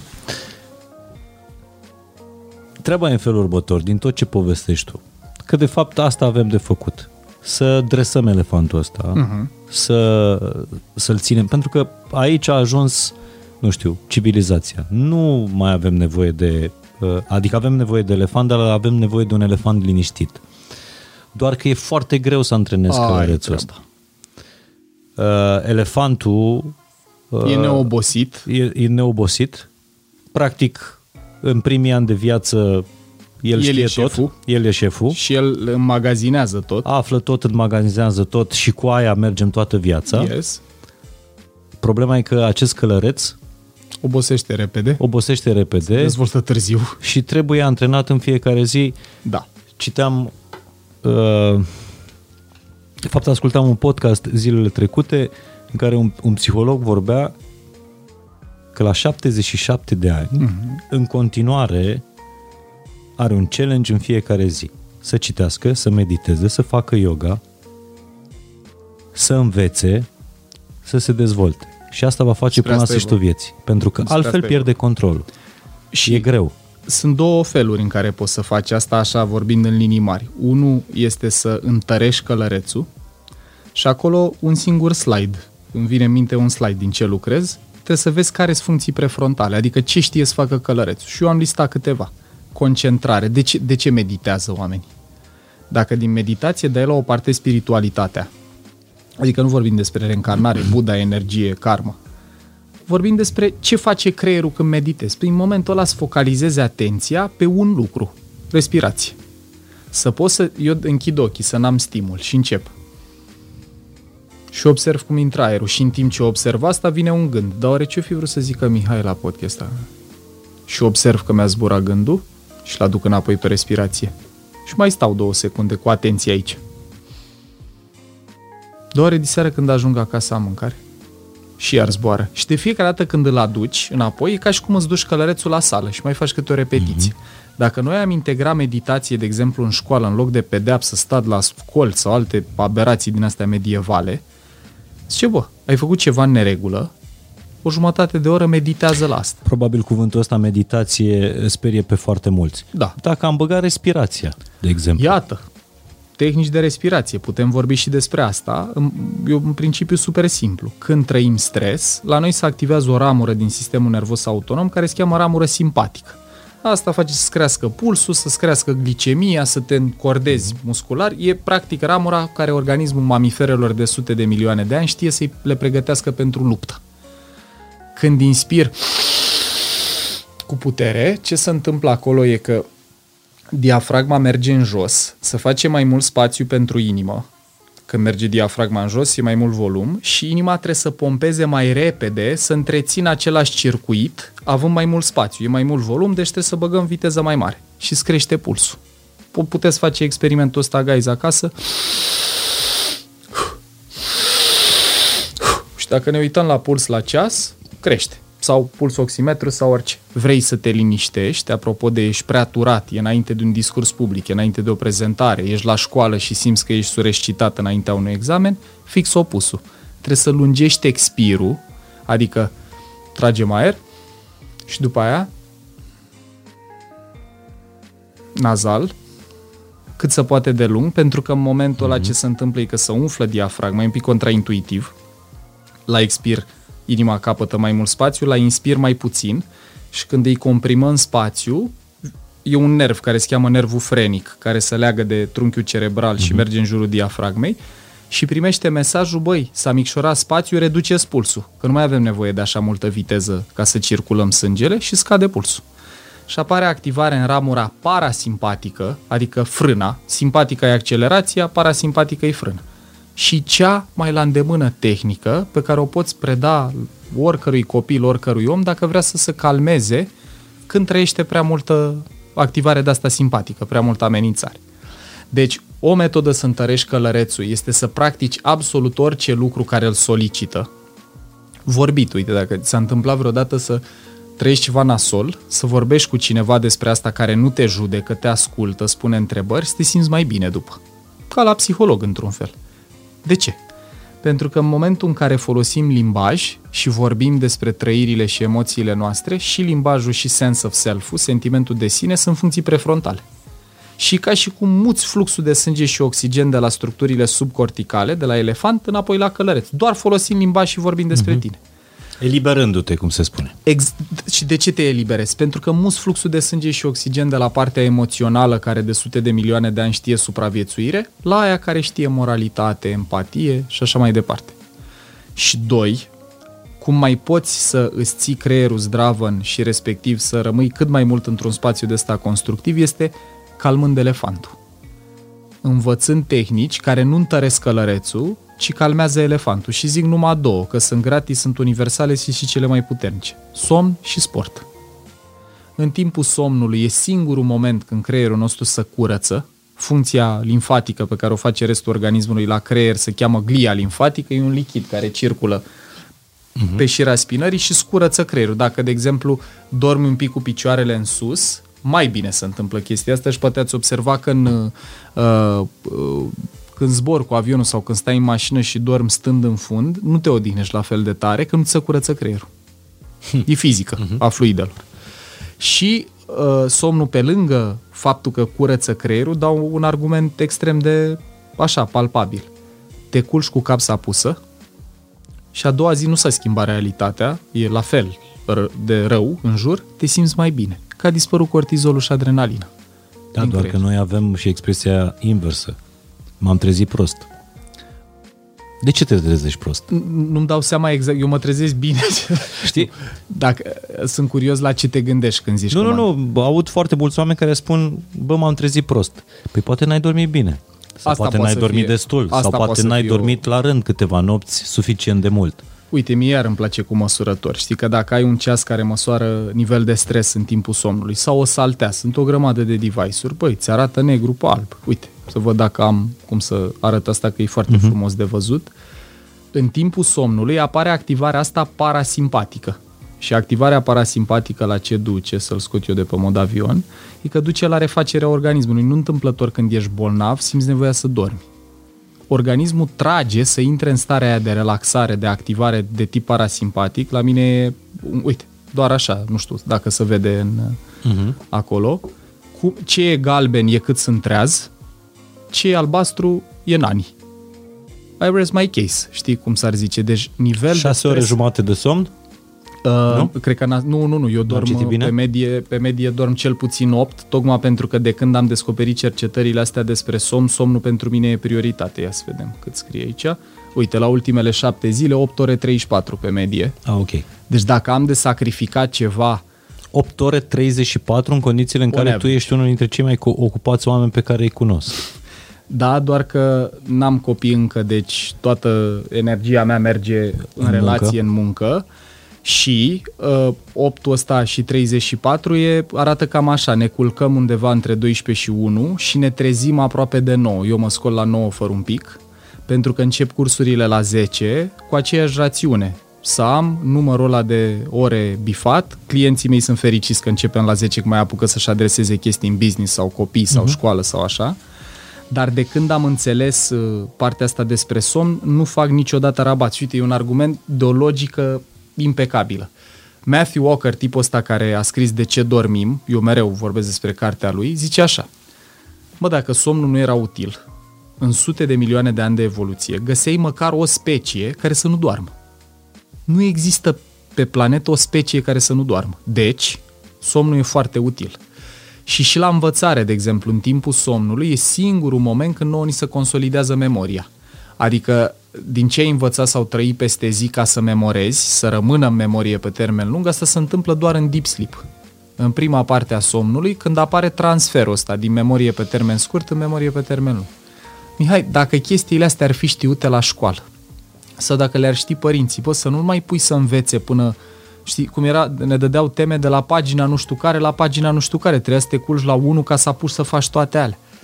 Bă, dacă am înțelege că dezvoltarea cerebrală presupune și o odihnă, că memorarea presupune și o odihnă și că, de exemplu, dacă nu dormi, îți crește și probabilitatea la infart, Alzheimer și altele, că crește inflamația din organism și dacă nu apare curățarea asta, în creier să și strânge un compus care se cheamă beta-amyloid, nu uh-huh. trebuie să reținem denumirea, care e același care e prezent când ai Alzheimer. Iar sportul, eu sunt mega fan uh, mișcare și nu vorbesc sport, sală, performanță, să mă fac munte, nu. Mișcare cardio. Logica e iar impecabilă. Toate mamiferele, sute de milioane de ani, când se simțeau amenințate și creștea nivelul de cortizol, adrenalină, să mișcau. Fugeau. Dacă ați observat când trăiești o conversație de asta dificilă la telefon sau ceva, ne mișcăm, luăm telefonul și începem uh-huh. să ne mhm. plimbăm în birou, că suntem mamifere și noi și simțim nevoia să ne mișcăm corpul când trăim amenințare. Păi noi nu mai facem asta. Te enervezi cu, te cerți cu șeful, stai pe scaun. Te enervează copilul, stai pe canapea la televizor. Uh-huh. Și de asta, pe lângă faptul că trăim în cea mai depresivă și anxioasă perioadă din istoria omenirii, pe măsuratele, deși e cea mai pașnică, prosperă, sănătoasă și longevivă, contrastul naibii. Deci, trăim în... Și fără război. Asta zic, pașnică, prosperă, sănătoasă, Ai longevivă, uh-huh. tot, tot mixul. Deci cel mai mișto moment să fii în viață, cu corona cu tot. Cu cea mai mare rată de depresie și anxietate și cel mai mare grad de sinucideri la rândul copi- în rândul copiilor între 11 și 14 ani. Bă, nu e firesc citeam, citeam explicația cuiva în legătură cu asta, că noi practic suntem generația care se mișcă cel mai puțin și își pune cel mai mult mintea la contribuție. De fapt, asta e da. problema noastră. Dezechilibru dintre nemișcare da. și, și mult prea multă activitate uh, cerebrală. De fapt... De, cu mișcarea sunt total aliniat și să vede gradul de obezitate. Dacă te uiți la BD, știi, și vezi cadrele de pe plajă, uh-huh. mă, nu erau așa mulți oameni grași. Știi, cu toate sălile, cu toate... Cred că e și alimentația, nu numai lipsa de mișcare, că mâncăm numai tâmpenii, dar uh, mai e o componentă la asta cu a solicita consumul psihic. Dacă stresul acut, adică să ai o provocare mentală în fiecare zi, o, o chestie complicată de făcut, e super sănătos. Pentru că dacă te uiți, oamenii intră mult mai puternic în depresie și le și scade speranța de viață când se pensionează. Pentru că acolo nu mai ai stres acut. Stresul acut, intensitate mare, unități scurte de timp, îți crește răspunsul imun, îți crește reacția uh-huh. imună, de-aia eu frecvent trăiesc să termin muncă intens, intru în vacanță, mă îmbolnăvesc în prima zi. Hm. Pentru că sistemul meu imunitar era ținut sus de cortizol, de hormonul ăsta de stres și aici vine nota de subsol mamiferele noi, nu am evoluat pentru stres cronic. Ce înseamnă? Asta voiam să te și întreb, care e diferența între, cum facem diferența între stres acut și stres cronic? O zic și în timp și o zic, o zic uh-huh. și în stări. Stresul acut în termeni de uh, timp înseamnă minute-ore pentru mamifere, minute-ore. La oameni, stres până la ceea ce se numește subcronic, două săptămâni. Deci dacă stai în priză două săptămâni, ai un eveniment, ai un, o lună încărcată, Decembrie. E okay. Închidere de an. Sau... E ok. ok. Două săptămâni poți să stai în energia asta, poți să ai nivelul de cortizol mai ridicat fără să apară uh, scăderea imunității, uh-huh. digestiei și uh, performanței cognitive, că asta e altă chestie, că vorbesc cu manageri cinici în companii care zic nu mă interesează frate cum să simt că eu le dau salariu. Bă, ok, e trist că gândim așa, dar ok, Beleaua e că dacă nu te interesează cum să simt în momentul în care intră în stres cronic, și începe să, asta începe încet, da, sigur, să ducă la burnout, le pică performanța cognitivă. Adică fac greșeli, nu se mai pot concentra și alea te afectează, alea poate te interesează. Deci, subcronic e două săptămâni, până la două săptămâni. Între două și patru e stres subcronic. Înainte de două e acut. Peste patru săptămâni e cronic. Și acum cum se simte?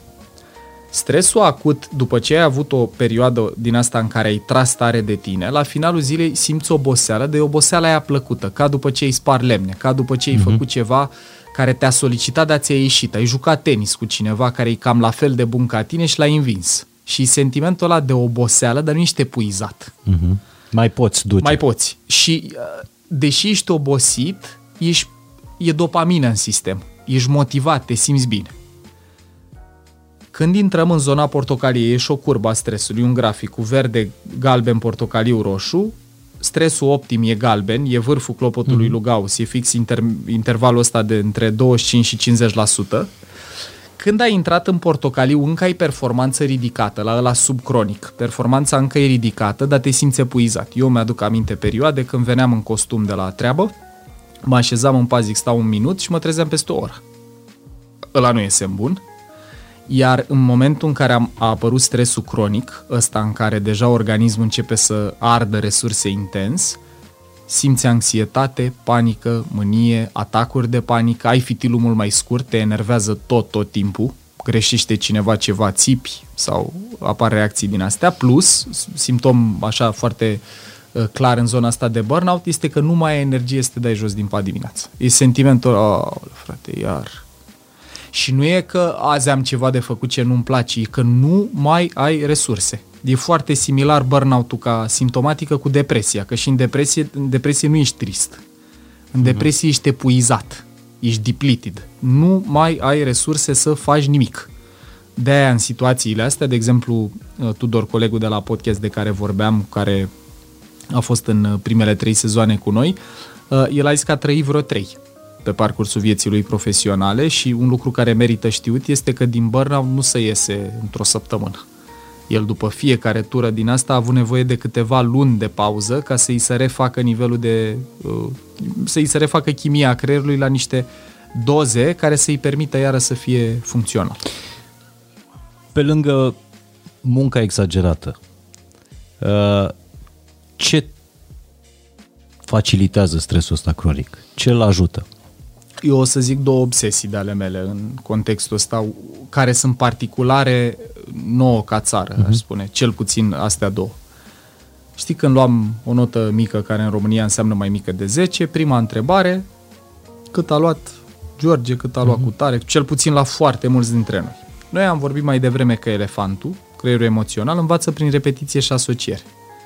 Dacă eu când vin cu șapte acasă, tata mă întreabă cât a luat Mihai? 9. Păi dacă el poate, de ce nu poți? Ești bătut în cap. Cortizol, la mine, în sistemul nervos, apare asocierea între a fi pe locul 2 și durere. Uh-huh. Iar asta, care-i, care partea perversă și tristă aici? Că ți instalează hipercompetitivitate, adică te învață să nu te simți bine cu tine decât când ești mai bine ca alții. Nu când ești bine, când ești mai bine ca alții. Și acum vine partea nasoală o să zică lumea, păi stai o, Paule, dar uh, asta cu cât a luat colegul nu e de ieri de azi. Da, dar astea sunt. Și acum dacă eu sunt hipercompetitiv și cu astea pot să mă compar zilnic pe mine cu cea mai bună versiune a tuturor celor din jurul meu, că noi nu postăm pe Facebook sau Instagram când suntem deprimați. Motiv pentru care știi, felicit și în înregistrare ce ziceam la început, că într-un final au început să apară materiale în social media și despre părțile mai nasoale ale vieții noastre, să vedem că nu suntem singuri. Deci hipercompetitivitate plus social media este bombă cu ceas. Pentru că dacă ți iei stimă de sine numărând câte like-uri ai tu versus altul, cum arată casa ta versus a altuia, acum, e super destructiv. Dacă reperele tale sunt de pe social media, adică vreau Odată, să am o sufragerie ca lui Cristiano Ronaldo, de exemplu. Gen. Odată. Și doi, că, că ai un deziderat nu e rău, știi, să zic, băi, cum, cum are studioul Mihai? Așa, aș vrea și eu unul așa. Asta e ok. Dacă eu nu consider că eu sunt less of a person, mai puțin demn, pentru că n-am deja unul ca al tău.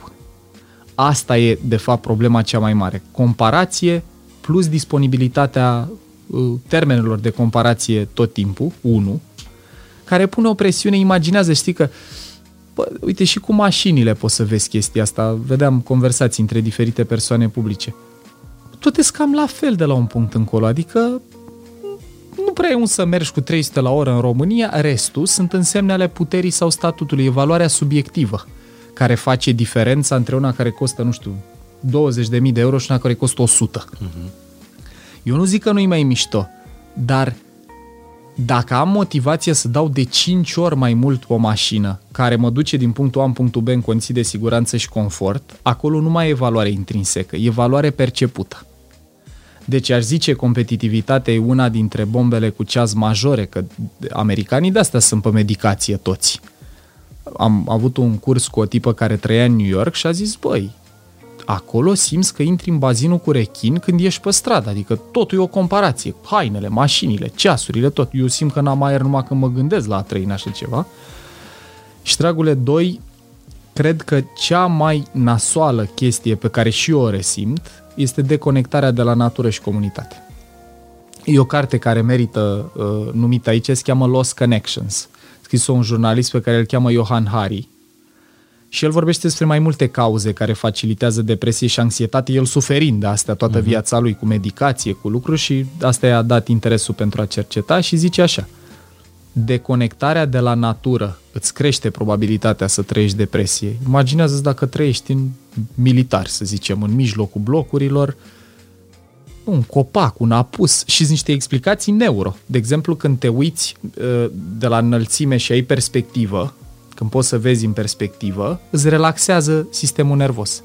Dacă te uiți la o pisică când se pregătește să vâneze, e super focalizată. Nu, atenția e pe un punct, nu e difuză. Mm-hmm. Deci, mă pregătesc pentru ceva solicitant focus, mă relaxez. E, sigur, ai văzut oameni care privesc în gol. Într-o, uh-huh. Te cerți în cuplu și... Acolo de ce facem asta? Pentru că vrem să ne relaxăm. Îți păi dacă, o perspectivă mai Dacă eu când uh-huh. mă mhm. uit pe geam văd alt bloc, unu. Și doi, comunitate comunitate. Uite, îmi place maxim discursul ăsta pe care l-au la mulți oameni, inclusiv uh, la Dragoș Pătraru am auzit recent o discuție a lui cu George Buhnici. Băi, mi-a plăcut maxim asta. Că după ce am migrat toți către orașe mari să facem bani pentru că cât a luat colegul și trebuie să avem trei mașini, nu una, acum începe să reapară orientarea asta, știi, băi, să fiu aproape de oameni care îmi plac, să, să, să țin cont de uh, mediul în care mă duc, nu doar de potența financiară, pentru că nu poți să cumperi comunitate cu bani. Și mai dau un argument, că lumea o să zică că e părerea lui Paul, e subiectiv. Nu. În 2019 am făcut o școală în Australia, Neuroscience Academy, se cheamă Very Nice pentru oricine vrea să facă un curs uh, mai de aprofundare în zona asta. Și acolo am avut o sesiune despre aging, despre îmbătrânire. Și acolo seara McKay, profa care ține școala, ne vorbea despre blue zones, zonele de pe planetă cu cei mai mulți centagenari. Și din ce mi-aduc eu aminte sunt așa, Okinawa în Japonia, de unde era Mr. Miyagi, uh-huh. Icaria în Grecia, Sardinia în Italia și mai e ceva în America, dar nu mai țin minte ce, dar toate sunt cumva pe hartă în aceeași zonă, e climă mediteraneană. Uh-huh. Dincolo de climă, care, clar, fi într-un mediu cu multă lumină, soare, să poți să stai afară, e mult mai mișto decât să stai în Siberia sau în, în țările nordice, unde depresia e la cote maxime, deși și-au rezolvat problemele cu banii. Și nu e nici măcar mâncarea. Iată, deci... A, și, Deși mănâncă bine. Și sus și jos, da. dar ce uh, alte elemente găseau în comun și cele pe care le-am adresat și noi de când vorbim sunt numărul 1. Să mișcă natural, nu să duc la sal. Dar în mod natural în sat unde trebuie este să urce, trebuie să coboare, trebuie să care apă, trebuie uh-huh. să care fructe, legume, chestii. 2 ciclu noapte-zi respectă ciclul ăsta circadian, adică nu prea vezi, n-au cluburi, n-au lucruri de felul ăsta, zici că stai treaz și dormi ziua. Și trei, foarte important, sunt comunități foarte apropiate. La ziua unuia din sat vine toată lumea, toată lumea să știe cu toată lumea și chiar dacă nu ne place maxim, bă, dacă ți-e rău, sunt acolo pentru tine. Dacă scade acoperișul casei, vin să te ajut, chit că nu ești cel mai bun prieten al meu. Deci cumva noi venim din triburi și avem nevoie în continuare să trăim da. relațiile astea de trib, de comunitate. Absolut. Singur, dacă sunt oameni care zic, dar mie îmi place să stau singur, acolo merită un pic explorat de când a început să-ți placă să stai singur. Că e, e ușor de înțeles dacă... Eu mi-aduc aminte că de-abia așteptam să vin la facultate în București să pot să fac ce vreau, vroiam libertate. Dar după ce am obținut libertatea și nu mai avea nimeni cum să mă controleze, vezi, relație parentală sau de altă natură, băi, tot timpul meu liber e împreună cu alți oameni. E cu prieteni, e cu participanți de la cursuri, e cu părinți. Iată, înainte de uh, conversația noastră am fost în Ploiești, am stat cu ai mei, am stat de vorbă, am mers la bunica. Deci, conectarea asta la comunitate e super sănătoasă și fizic și psihic și mai dau un ultim argument de ăsta științific. Sunt triburi care n-au fost încă civilizate, afectate de civilizație, au mers cercetători în ele și au vrut să vadă cum dorm oamenii ăia dacă sunt izolați versus dacă sunt în comunitate. Și un indicator pentru nivel de stres e câte microtreziri ai noaptea. De câte ori te trezești, nu e tigru, te culci. Noi nu le ținem mm-hmm. minte pe astea. Dar le pot măsura. Când i-au izolat pe oameni, când i-au scos din comunitate, strezeau de mult mai multe ori noaptea. Ce arată asta? Pentru toate mamiferele, să fii împreună cu alte mamifere înseamnă viață, și să fii singur înseamnă moarte. Deci, comunitate, natură, sport, băi, și știi, am ciuda asta că pare că zicem nimicuri, sport, să, sport, somn, nu știu ce. Da, dar nu le facem. Sunt o grămadă de oameni care înțeleg, da, da, da, dacă le dai un test, e somnul important, sportul important. Cu cât vorbești mai mult, cu atât îmi dau seama că noi, ca specie, ne-am schimbat foarte, foarte puțin. În sensul că biologic ne-am biologic, schimbat puțin, sigur. dar sociologic, cum trăim, doar Uite. că avantajul generației noastre sau a civilizației noastre este că știm o grămadă de lucruri despre noi. Ai, lucruri pe care bunicii da, da. noi... Știi, pentru că uh, la, la episodul de săptămâna trecută despre parenting am primit foarte multe uh, comentarii de genul uh, bunica mea n-a făcut parenting, bunicii noștri au știut cum să ne crească și așa mai departe. Dacă indicatorul de performanță e că n-ai murit, sau că, că e asta. Supraviețuirea. Exact. Ce, uite, ce bine am ajuns eu. Ce înseamnă că ai ajuns bine? Eu cunosc o grămadă de directori de companii. Uite, dau așa, doar o speță.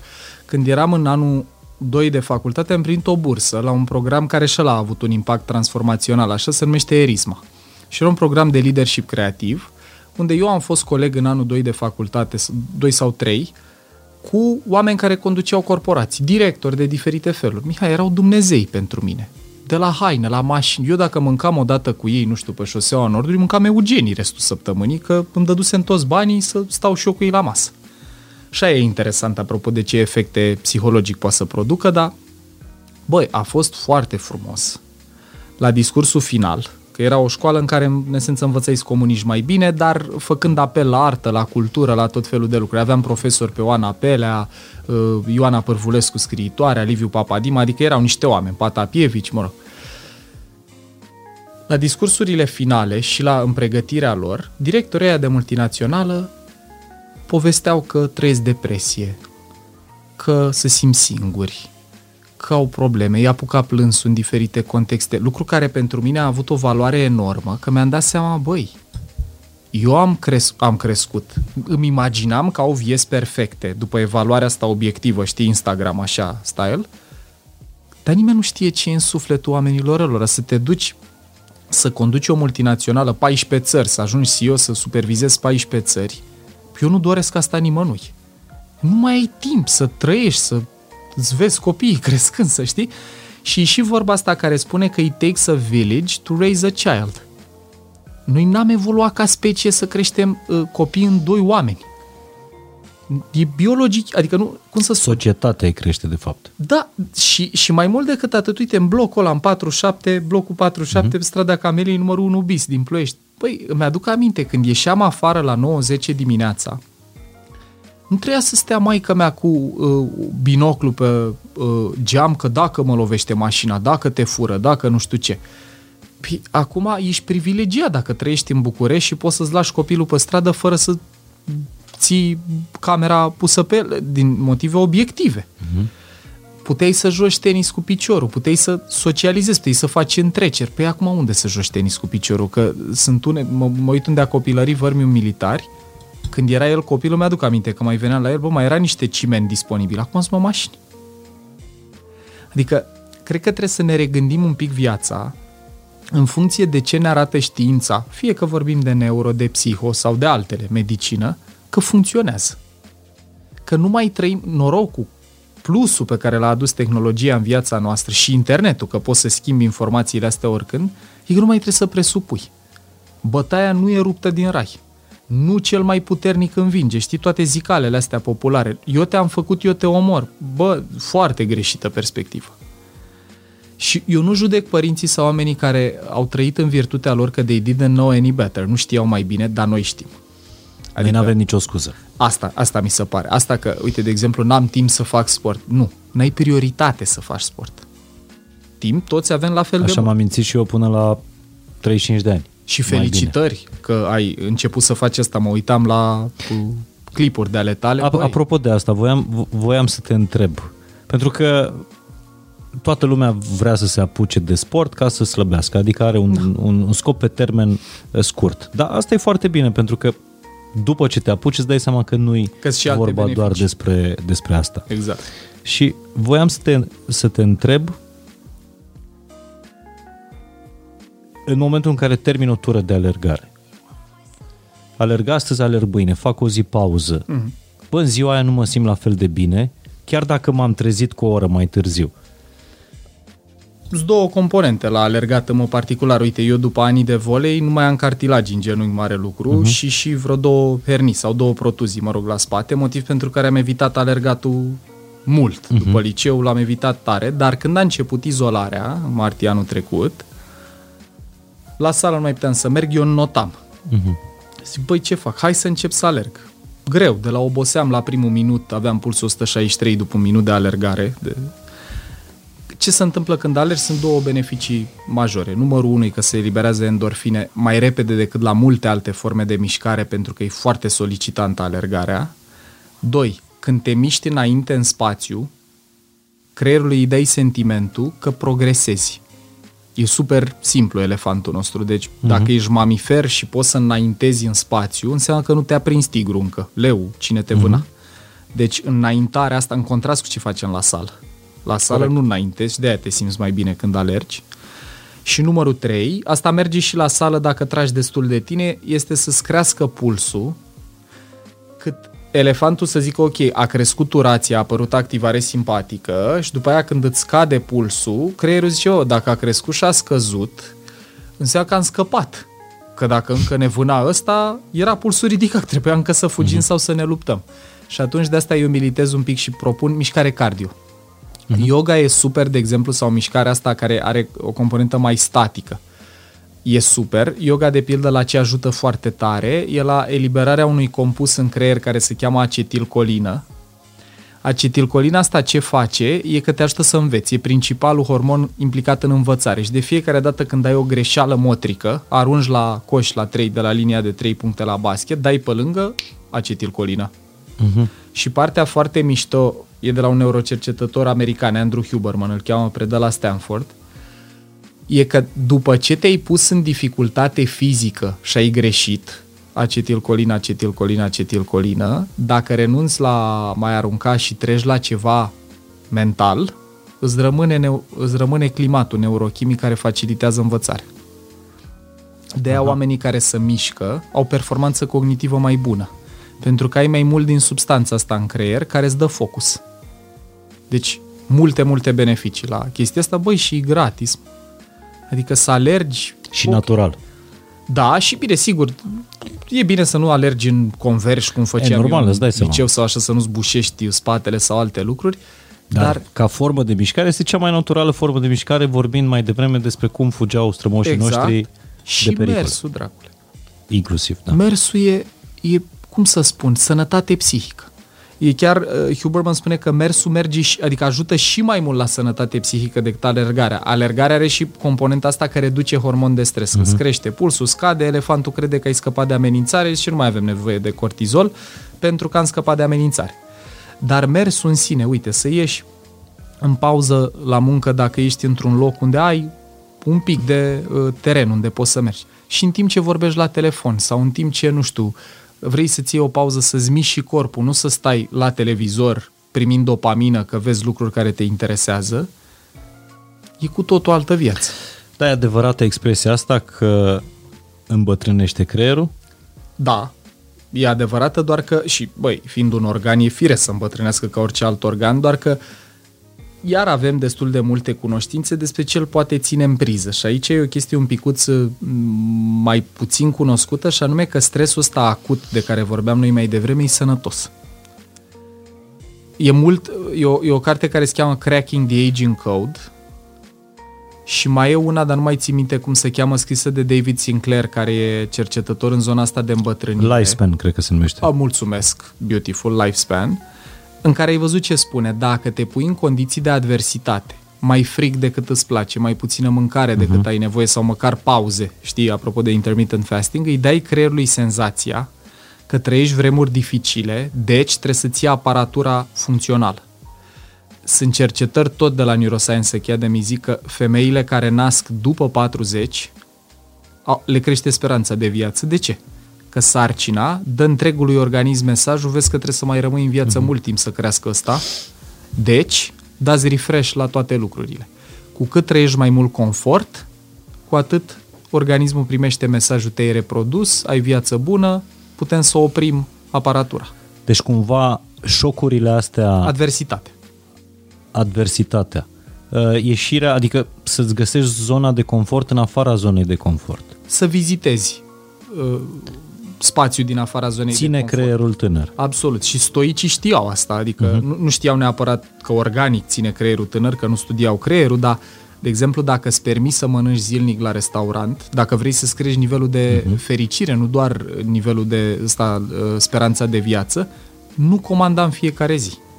Pentru că la noi mai apare un, o chestie care se cheamă adaptare hedonică.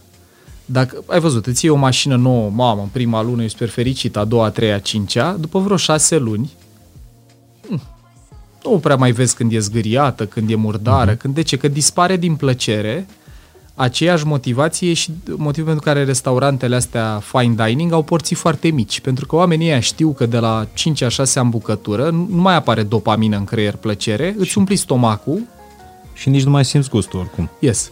Și sunt, eu nu sunt expert în nutriție sau lucruri de felul ăsta, dar însăși chestia asta, uh, fastingul intermitent, să apară perioadele astea de restricție calorică, crezi nivelul în creier a unui hormon care se cheamă BDNF, Brain Derived Neurotrophic Factor. Uh-huh. Și asta facilitează o grămadă de lucruri. Regenerare neuronală, o grămadă de procese benefice. Restricție calorică, aia nu înseamnă să nu mănânci. Înseamnă să trăiești sentimentul de foame parte din zi plus somnul, care curăță, cum vorbeam mai uh-huh. devreme, creierul, mișcarea, care solicită creierul. E chiar o teorie care propune că creierul nostru, de fapt, a evoluat ca să coordoneze mai bine mișcare. Că noi de foarte puțin timp facem chestii cu mintea care nu presupun mișcare corporală, dar înainte aproape orice lucru la care deveneai bun mental pre- presupunea și niște mișcare. Și atunci, cred că dacă iei bucățelele astea și le integrezi în viața ta, conexiune cu alți oameni. Uite, mai dau un exemplu. Ai văzut poate că la bătrâni, când moare unul, dacă au trăit toată viața împreună, nu mai durează mult și moare și la Și e super logic. Că dacă eu toată viața noastră împreună mi-am outsourcat parte din funcțiile corticale ție, tu mă linișteai, tu mă, uh, auto, tu mă reglai emoțional când trăiam stres, tu îmi completai frazele, când tu mori, o parte din creierul meu moare fizic, la propriu. Cred că ai auzit de foarte multe ori expresia la, la văduvi sau văduve, eu nu mai am niciun rost pe pământul yes. ăsta. Copiii yes. au plecat, probabil vizitează rar. Rar. Și rostul este, de fapt, nu, în limbajul nostru popular, sensul. Da. Sensul vieții. Mi-ai povestit despre cum ținem creierul tânăr și că poți să faci lucrul ăsta. Absolut. Dar cum îl ținem fericit? Păi uite, la capitolul fericire, noi mă bucur tare de mingile astea două de la fileu, uh, de la, din bucata asta a conversației. Noi chiar am înregistrat ieri seară un episod despre sens, uh-huh. fix din perspectiva asta psihoneuro. Uh, iar despre fericire avem deja unul pe Mind Architect pe platformă. Uh, la fericire aș aduce în discuție vreo două, trei componente. Numărul unu e că e o carte care se cheamă The How of Happiness, uh-huh. scrisă de o tipă pe care o cheamă Sonia Lyubomirsky, care zice așa că fericirea are trei componente pe măsuratele. Genetică, genele contează în chestia asta, Știu, Doi. 50% pentru că am uh, Așa. ascultat episodul. Ok, eu, eu, enorm. Când, eu chiar eram curios, știi, vreau să te întreb cât ai fi pariat, că eu aș fi zis, bă, 20, 30%, n-aș fi zis 50, da, și eu am fost șocat. dar 50. 2. Circumstanțe, adică ești alb sau negru, bărbat, femeie, te-ai născut acum sau în 1800. Deci, ca să reluăm pentru cei care n-au ascultat episodul, în fericirea noastră, Mhm. 50% contează în, în nivelul de geneticul fericire sustenabilă pe care o poți resimți, că aici Mhm. uh-huh. e, cuvântul ăsta contează tare. Vorbim despre baseline-ul de fericire, vorbim despre uh, nu în momentul în care câștigi la loto sau primești un premiu Mhm. uh-huh. sau ții o mașină sau habar n-am în relația visurilor tale sau ți se naște un copil, că spike-ul ține de experiența în sine pe care o trăiești. Dar nivelul sustenabil de ca fericire... sens al vieții. Da. Uh-huh. 50% are o amprentă genetică. Și asta ce înseamnă? Înseamnă că încă de când suntem copii poți să observi chestia asta. Că ai un copil care după ce se lovește se ridică și în 30 de secunde râde iar și unul când se lovește e amărât două ore. Vorbim în perioada în care n-au fost condiționați. Că ăla care țipă două ore s-ar putea să țipe și pentru că părinții au arătat că doar atunci îl bagă în seamă. Și elefantul a învățat.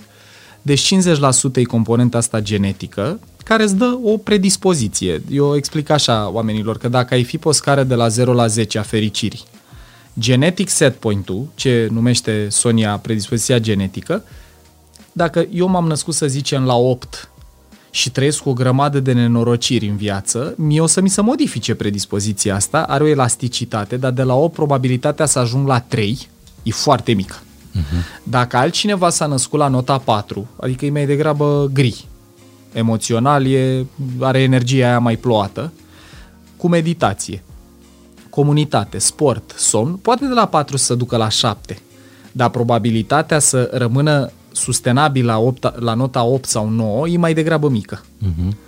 Asta e vestea mai puțin veselă că na, e, contează cumva și uh, genetica. Dar vine vestea bună acum. Circumstanțele, ai bani, n-ai bani, bărbat, femeie, alb, negru, școală privată, școală publică, cu tare, cu tare, 10%. 10% contează în nivelul de fericire sustenabil. Iar noi pe asta pariem cel mai mult. Pun pariu, da, societatea noastră Absolut, pe asta o să pariază. fiu fericit când o să am un apartament cu nu știu câte Fericirea stă în apartament, în școală bună pentru copii, în uh, vacanțe, Vacanțe, și așa mai exact, departe. Deci exact, asta contează 10%. 10%. Și știi ce e interesant? Că 10% ăsta mai e confirmat dintr-o parte, asta e mișto când poți să faci conexiuni. Ea zice 10 și eu zic ok 10. După care e un clip pe TED, dacă vor uh, privitorii noștri să-l vadă, e al unui neurocercetător pe care îl cheamă Anil Set, a n i l s e t h care arată cum funcționează percepția umană. Deci din ceea ce noi numim realitate, sunt două componente care contribuie la ea. Inputul senzorial din realitate, văz, auzi, kinestezie, olfactiv, gustativ, da? eu te văd și te aud, plus filtrele noastre. Și și un episod în podcast despre filtre. Filtrele ce înseamnă? Convingeri, cultură, educație, experiențe anterioare, apropo de copilărie, mm-hmm. ce am vorbit noi mai la începutul discuției și așa mai departe. Și după ce ne arată că ambele contează, întrebarea e cât, câte resurse credeți că avem alocate pentru percepție, să primim realitatea în viața interioară, câți neuroni adică, și câte resurse avem alocate pentru proiecție, să suprapunem foarte repede peste realitate ce e deja în capul nostru. Și răspunsul e că avem de 10 ori mai mulți neuroni specializați în proiecție decât în percepție. Cu alte cuvinte, ce trăiești, circumstanțele, corona, necorona astea, 10%. Nu contează, practic. Mă, aș zice, și ei pun o notă de subsol, dacă, Doamne ferește, îți vezi ambii părinți murind într-un accident de mașină, dacă ești violat când ești copil, dacă trăiești chestii Bun, statistic, ca absolut medie, ele sunt neglijabil, Neglijabil. dar n-aș vrea să zic neglijabil că în Mind Architect noi primim foarte multe mesaje de la oameni care ne zic, băi, uite ce am pățit când eram copil, cum pot să depășesc asta. Uh-huh. Uite, ne-a scris un electrician a cărui uh, soție a murit și el, când a, s-a îmbolnăvit foarte tare, a crezut că are corona, a făcut atacuri de panică și acum nu mai poate să doarmă. Contează și circumstanțele, dar vreau să zic că pentru oamenii care n-au trăit un dezechilibru din asta, o experiență de viață care să te polarizeze rău către nefericire, 10%. Și atunci 50 și cu 10 s-au făcut 60, alegeri În carte îi zice voluntary actions. Lucruri aflate în control voluntar. Dacă mi încep ziua uitându-mă pe Facebook și Instagram sau dacă mi încep ziua cu niște sport. Dacă îmi termin ziua cu o conversație cu partenera de viață despre noi, despre intenții, despre pentru ce suntem recunoscători azi, sau dacă îmi termin ziua uitându-mă două ore la știri, ca să mă enervez până la capăt. Deci astea sunt 40% în controlul nostru. Dacă mai pui, dacă mai iei în calcul și faptul că genetica e maleabilă, că ei nu zic set point fix, dacă ești la 5, la 5 rămâi. Ei zic, bă, ai o elasticitate plus minus. Tabloul începe să arate într-un fel. Plus că genetica aia nu poate să fie numai negativă. Absolut, dacă e negativă. sunt oameni din contră care au tras bune. lozul uh-huh. pozitiv ăsta norocos și poate să fie la 8. Sunt oamenii aia solari, știi, orice pățesc, ei sunt bine. Deci cumva fericirea ține în foarte mare măsură de noi. În foarte mare măsură și acum asta am vrut să zicem cât, cât contează astea trei elemente și acum când vine vorba de ce ne face fericiți și aici există cercetare. Martin Seligman, care a fost președintele Consiliului Psihologilor din America și a avut bani cât a fost președintele Consiliului să facă cercetări, a putut folosi resursele, ăsta e părintele psihologiei pozitive, adică Freud a venit cu viziunea asta întunecată că noi am vrea să ne omorâm, să ne sfâșiem și că ne ajută supraego să ne ținem idul în control.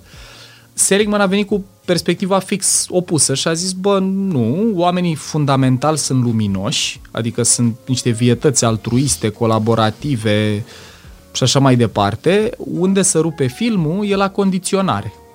Școală, parenting, experiențe timpurii care îți pot da niște polarizări maladaptative, de-astea nasoale.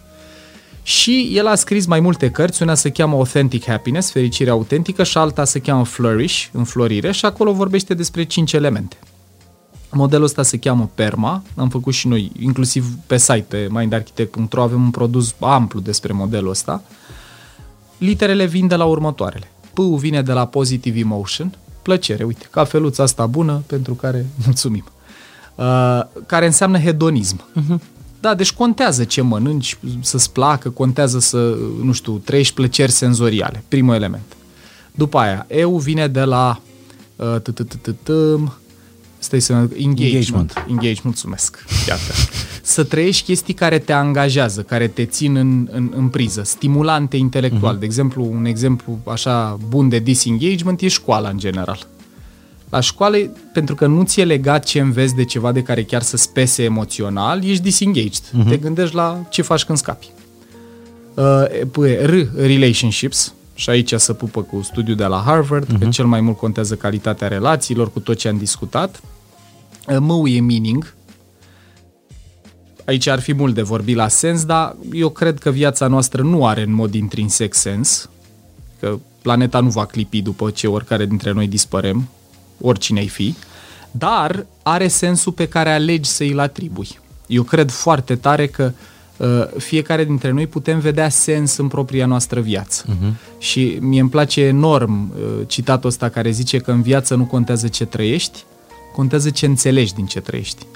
De exemplu, dacă ai avut o copilărie nasoală sau, uite, dau un exemplu recent, că am avut o vorbire la o asociație, dacă ai o boală autoimună, poți să simți că ai tras lozul prost în viață și că gata, s-a terminat, deci mă pregătesc să mor, sau poți pornește o asociație care sprijină pacienți cu boli autoimune, unde îți găsești sens, îți dă energie, comunitate și ajuți oameni.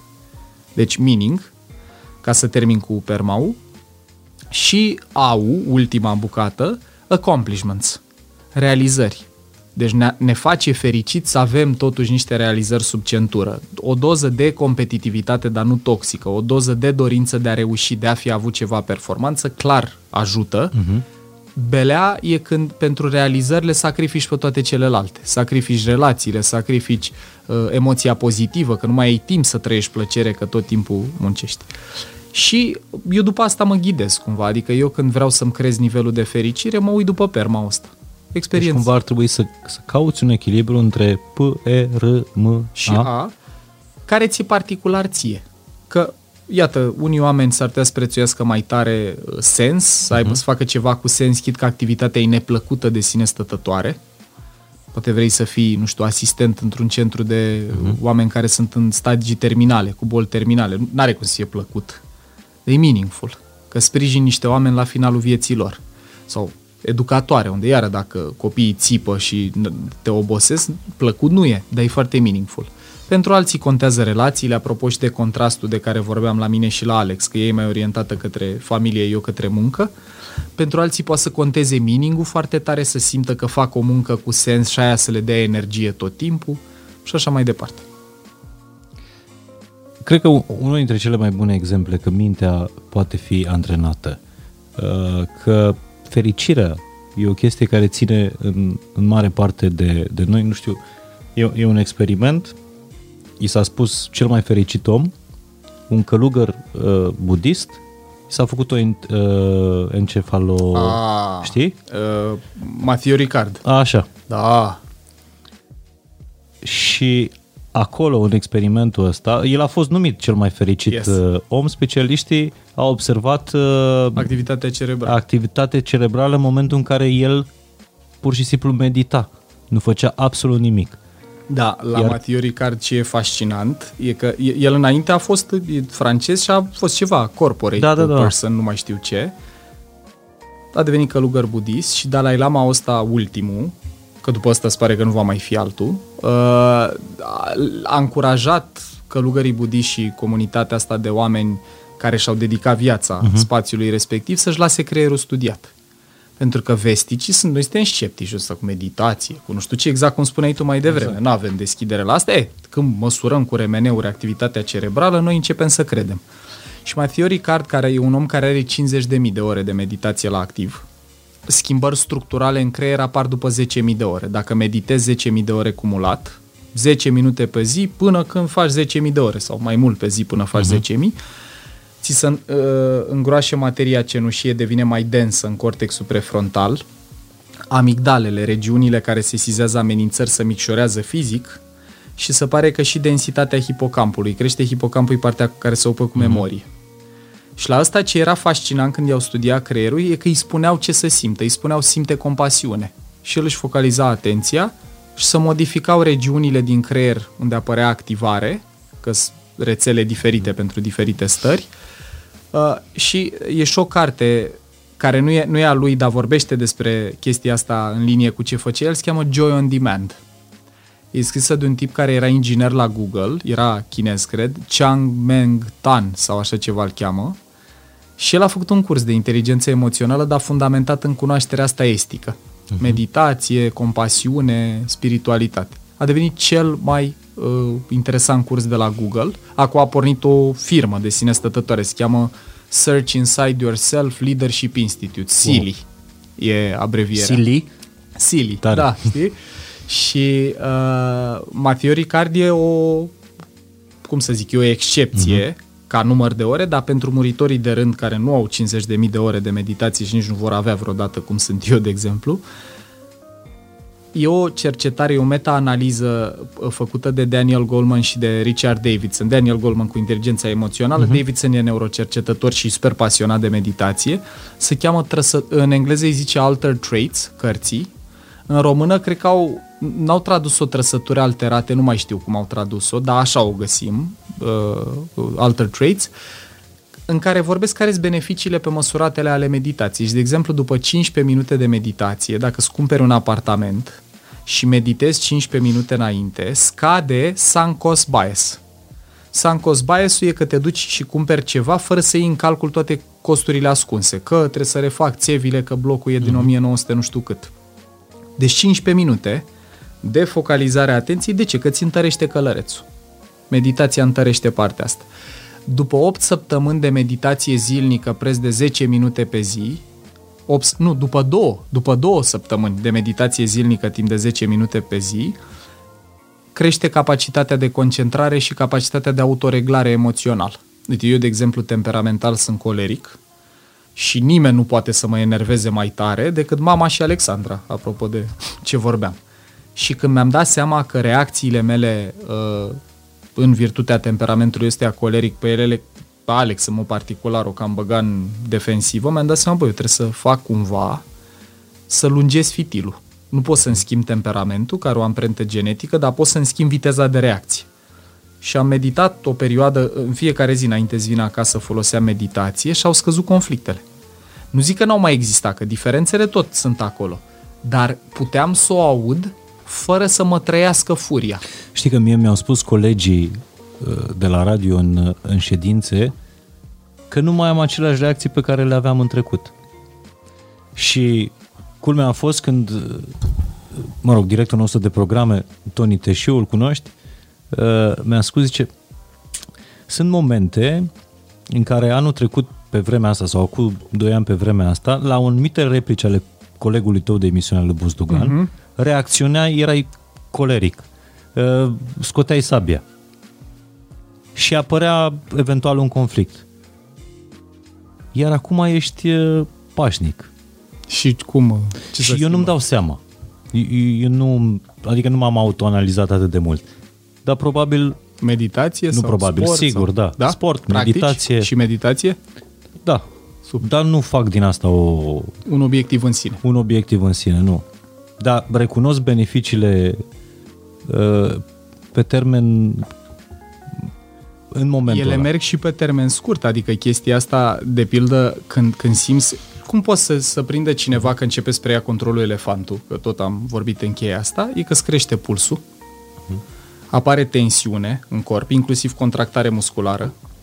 De-aia oamenii când sunt foarte stresați și tensionați, zi să blochează spatele. Știi, poți să n-ai probleme cu spatele și hâți, da. rămâi înțepenit. De asta, că ești hiperactivat, uh, simpatic, ramura asta cu stresul. Și meditația ce face când simți că îți crește pulsul sau așa, păi eu nu vorbesc să ne așezăm în lotus și să stăm în pajiște integrându-ne. Nu. Eu zic, îți focalizezi atenția pe ceva neamenințător, că respirația de asta e propusă drept uh, obiect de focus al atenției, că nu te amenință și e mereu disponibilă. În contrast cu o lumânare sau un copac la care poți să privești. Și în momentul ăla, dacă ai avea un remene pe cap, vezi efectiv cum scade activarea în amigdale, în regiunile alea care preiau controlul la amenințare și apare din nou la partea care controlează focusul atenției. Deci e foarte, foarte explicabil. Eu, când o să am un copil, asta o să-l învăț. Tata, când te enervezi, încearcă să respiri profund uh-huh. cu focus pe expir, ca să uh-huh. scădem pulsul. Și doi, după conflict, ia-ți un pic de timp, după, că în timpul lui e, nimeni nu poate, focalizează-ți atenția pe respirație și lasă să tempereze valurile, să facă iară apa clară, să vezi despre ce a fost de fapt.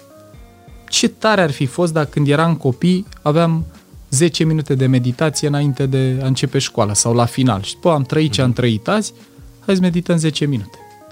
E un filmuleț, apropo de ce, ce spui tu, cu doi uh, frați, unul mai mare care îl învață pe cel mic, uh, e, e, e în pragul unui conflict la mic.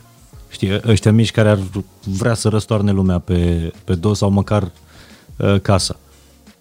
Și îl învață să inspire, să expire, liniștește Și o carte superbă. Cum se cheamă filmul? Nu, e un filmuleț pe A, TikTok clipuleț. care e viral Ah, super, în ultimele super. săptămâni.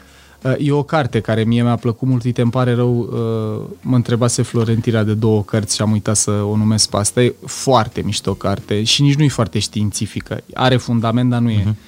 Into the Magic Shop.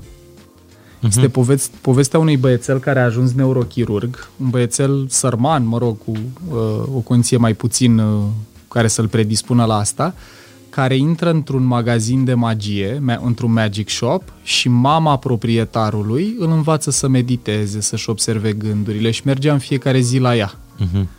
Și apare relația asta și el povestește cum ce a învățat atunci în The Magic Shop l-a ajutat în tot restul vieții. Când a dat de bani, când a luat o razna, cum lecțiile învățate atunci, care sunt foarte mult în linie cu ce am discutat noi în, în sesiunea, în discuția asta, au rămas cu el tot restul vieții și e o poveste foarte frumoasă, e o carte care nu, te, nu e despre structuri corticale, e despre practici pe care le poți integra în viața ta oricine ai fi, care poate să-ți îmbunătățească semnificativ relația cu fericirea, apropo de ce Paul, ziceam. mă bucur foarte mult că după toată călătoria asta a noastră, care a început undeva din copilăria ta, s-a dus uh, pe la, prin toate bibliotecile pe care le-ai citit și nu fac mișto când spun asta, pentru că de obicei se folosește ir, uh, ironic. Mă bucur că ne-am întors la respirație, la cel mai simplu lucru pe care ne e cel mai la îndemână. Primul lucru pe care îl facem când venim pe pământul ăsta este să tragem o gură sănătoasă Și de când aer. suntem copii și știm să respirăm, asta e partea cea mai Mhm. interesantă. Eu acum fac un curs pe care ți-l super recomand dacă te pasionează. Asta se cheamă The Neuroscience of Breathing. Mhm. Și la noi respirația firească e din diafragmă. Da? Dacă te uiți la un copilus când doarme, mai întâi să umflă burtica, după aia plămâni. Mhm. Nu mai știm să respirăm. La noi aproape toată respirația e toracică, e de aici. Exact. Și uh, sunt două cărți pe care le-aș recomanda, iar dacă cineva vrea să sape un pic în beneficiile respirației. Una care mie a plăcut foarte mult se numește Breathe. Breathe sau Breath, nu mai țin minte exact. James Nestor îl cheamă pe autor. Exact ieri am primit-o de la, de la cineva. Superbă carte. Eu am ascultat în timp ce alergam și mi-a dat o super energie la alergat, că vorbește despre beneficiile respiratului nazal. Deci dacă, mi-a, dacă mi-am luat o chestie uh-huh. din cartea ăstuia, e că gura nu e pentru respirat, faptul că noi nu mai adică să mâncăm nu tragi aer pe gură. și nici să nu-l dai, preferabil. Da? Da? Deci inspir, expir nazal. Da, prietenul care a făcut cursul ăsta Neuroscience of Breathing zice că noi avem în nas, nu mai știu, niște cil și un receptor care eliberează uh, a- oxid de azot sau ceva de felul ăsta, uh-huh. care e vasodilatator și bronhodilatator. Deci dacă ai nasul înfundat, pe lângă faptul că noi nu avem uh, obiceiul să ne curățăm nasul cu soluție uh-huh. salină, cu câți oameni își curăță nasul cum își spală dinții, foarte puțini, dar respiratul nazal la ce ajută e că uh, nasul are mult mai mulți receptori care comunică cu creierul decât are gura. Gura e pentru mâncat. Uh-huh. Și James Nestor în carte, dacă o să vrei să o parcurgi, spune o chestie foarte interesantă, că dacă te duci în uh, triburi, ăia n-au dinți strâmbi, pentru că amesteca carne, a mușca de pe os, a folosi masticația, îți ține cavitatea bucală zdravănă, uh-huh. în contrast cu la noi unde să tot micșorează, motiv pentru care apare sfărăit, apnee și tot felul de din boli din astea, boli, condiții de, de tulburare de somn și uh, propune soluții în sensul ăsta. El a studiat sportiv și cum respiratul nazal îți îmbunătățește performanța sportivă. În carte, la final, sunt și tot felul de tehnici de respirație de la Wim Hof, Uh-huh. tu- to- tumo breathing sau cum se numește asta în care uh, trage aer cu putere. Dar în Neuroscience of Breathing e foarte interesant cursul și îl recomand maxim celor care ne privesc. Băi, sunt multe chestii contraintuitive. De exemplu, eu mereu am crezut că în momentul în care tragi aer îți oxigenezi creierul. E fix invers. în momentul în care faci retenție și apare build-up de, uh, de dioxid de carbon, deci când expiri sau când îți ții respirația, build-up-ul de dioxid de carbon deschide capilarele mai tare, vasele de sânge și după aia când tragi, atunci se oxigenează. Dacă faci cum eu și transpir când fac asta, ce se întâmplă e capilarele se închid, că e prea mult oxigen Aha. și în momentul ăla, în loc, în loc să ți să hiperoxigeneze creierul, să oxigenează mai puțin, apare închiderea cortexului prefrontal, slăbește activarea și de aia, de exemplu, când n-au mai putut folosi LSD pentru experimente psihedelice, Stanislas Grof, care a continuat asta împreună cu încă unul, Timothy Leary, care a fost prof la Harvard până l-au dat afară, că făcea, folosea LSD și recreațional, uh, au inventat respirația asta holotropică, care presupune să tragi aer foarte tare și asta e explicația. Ți se închide cortexul prefrontal, discernământ rațiune și să hiperactivează centrii emoțional și încep să scoți din tine tot ce e reprimat, că nu mai ai autocontrol. Și sunt și în România, sunt, uh, pract- sunt cursuri și sesiuni de respirație holotropică care la asta ajută, la descărcare și eliberare emoțională. E fascinant. Uh, și e fascinant ceea ce, ce povestești și îmi, îmi place că o spui cu atâta pasiune. Nu știu dacă nu e doar pasiunea de a vorbi. Îți place să vorbești și ai recunoscut lucrul ăsta, dar îți place și ceea ce vorbești. Foarte mult. Și, Mihai, cred că e unul dintre lucruri, cred că toți știi, indiferent ce rol avem, când, ne, când, când credem în ce facem, apare energia asta. Băi, dar eu chiar cred că poate să schimbe cel puțin uh, microecosistemele mm-hmm. în care trăim. Sunt atât de multe lucruri de aflat care, pe care sunt cunoscute și atât de puțin sunt folosite public, mă. Să nu mai ai oameni frustrați care muncesc în medii că n-au găsit altă rimă, vorba lui Toma Caragiu. De ce te-ai făcut avocat? Că am vrut și eu, ca Ellie McBeal sau Harvey sau la ce ne sau uh-huh. de ce te-ai făcut medic? Că m-am uitat la Dr. House, știi? Cred că uh, calea, eu, eu sunt convins de altfel că calea către o țară și o lume mai bună e prin educație. Restul detalii. Eu mi-aduc aminte când lucram în protecția mediului că mă simțeam vinovat că nu mă animau la fel de tare proiectele de plantare și ecologizările, cum mă activa treaba asta cu training cu educație. Zic, bă, dar de ce? Că totuși fără aer nu... Și pe mi-am dat seama că și ce am plantat noi la mai mult verde și tot ce făcuserăm, pe ca să rămână alea pădurile și ecologizările să nu trebuiască să faci în fiecare an, oamenii trebuie să lumineze, trebuie să le evolueze mintea. Și atunci e trist, știi, că noi investim, cred că avem cel mai mic buget la educație din mm-hmm. Europa, eu nu zic să fie 10%, știi, dar uite, chiar avem o propunere și mă bucur că poate în conversația noastră poate și primim vreun semn.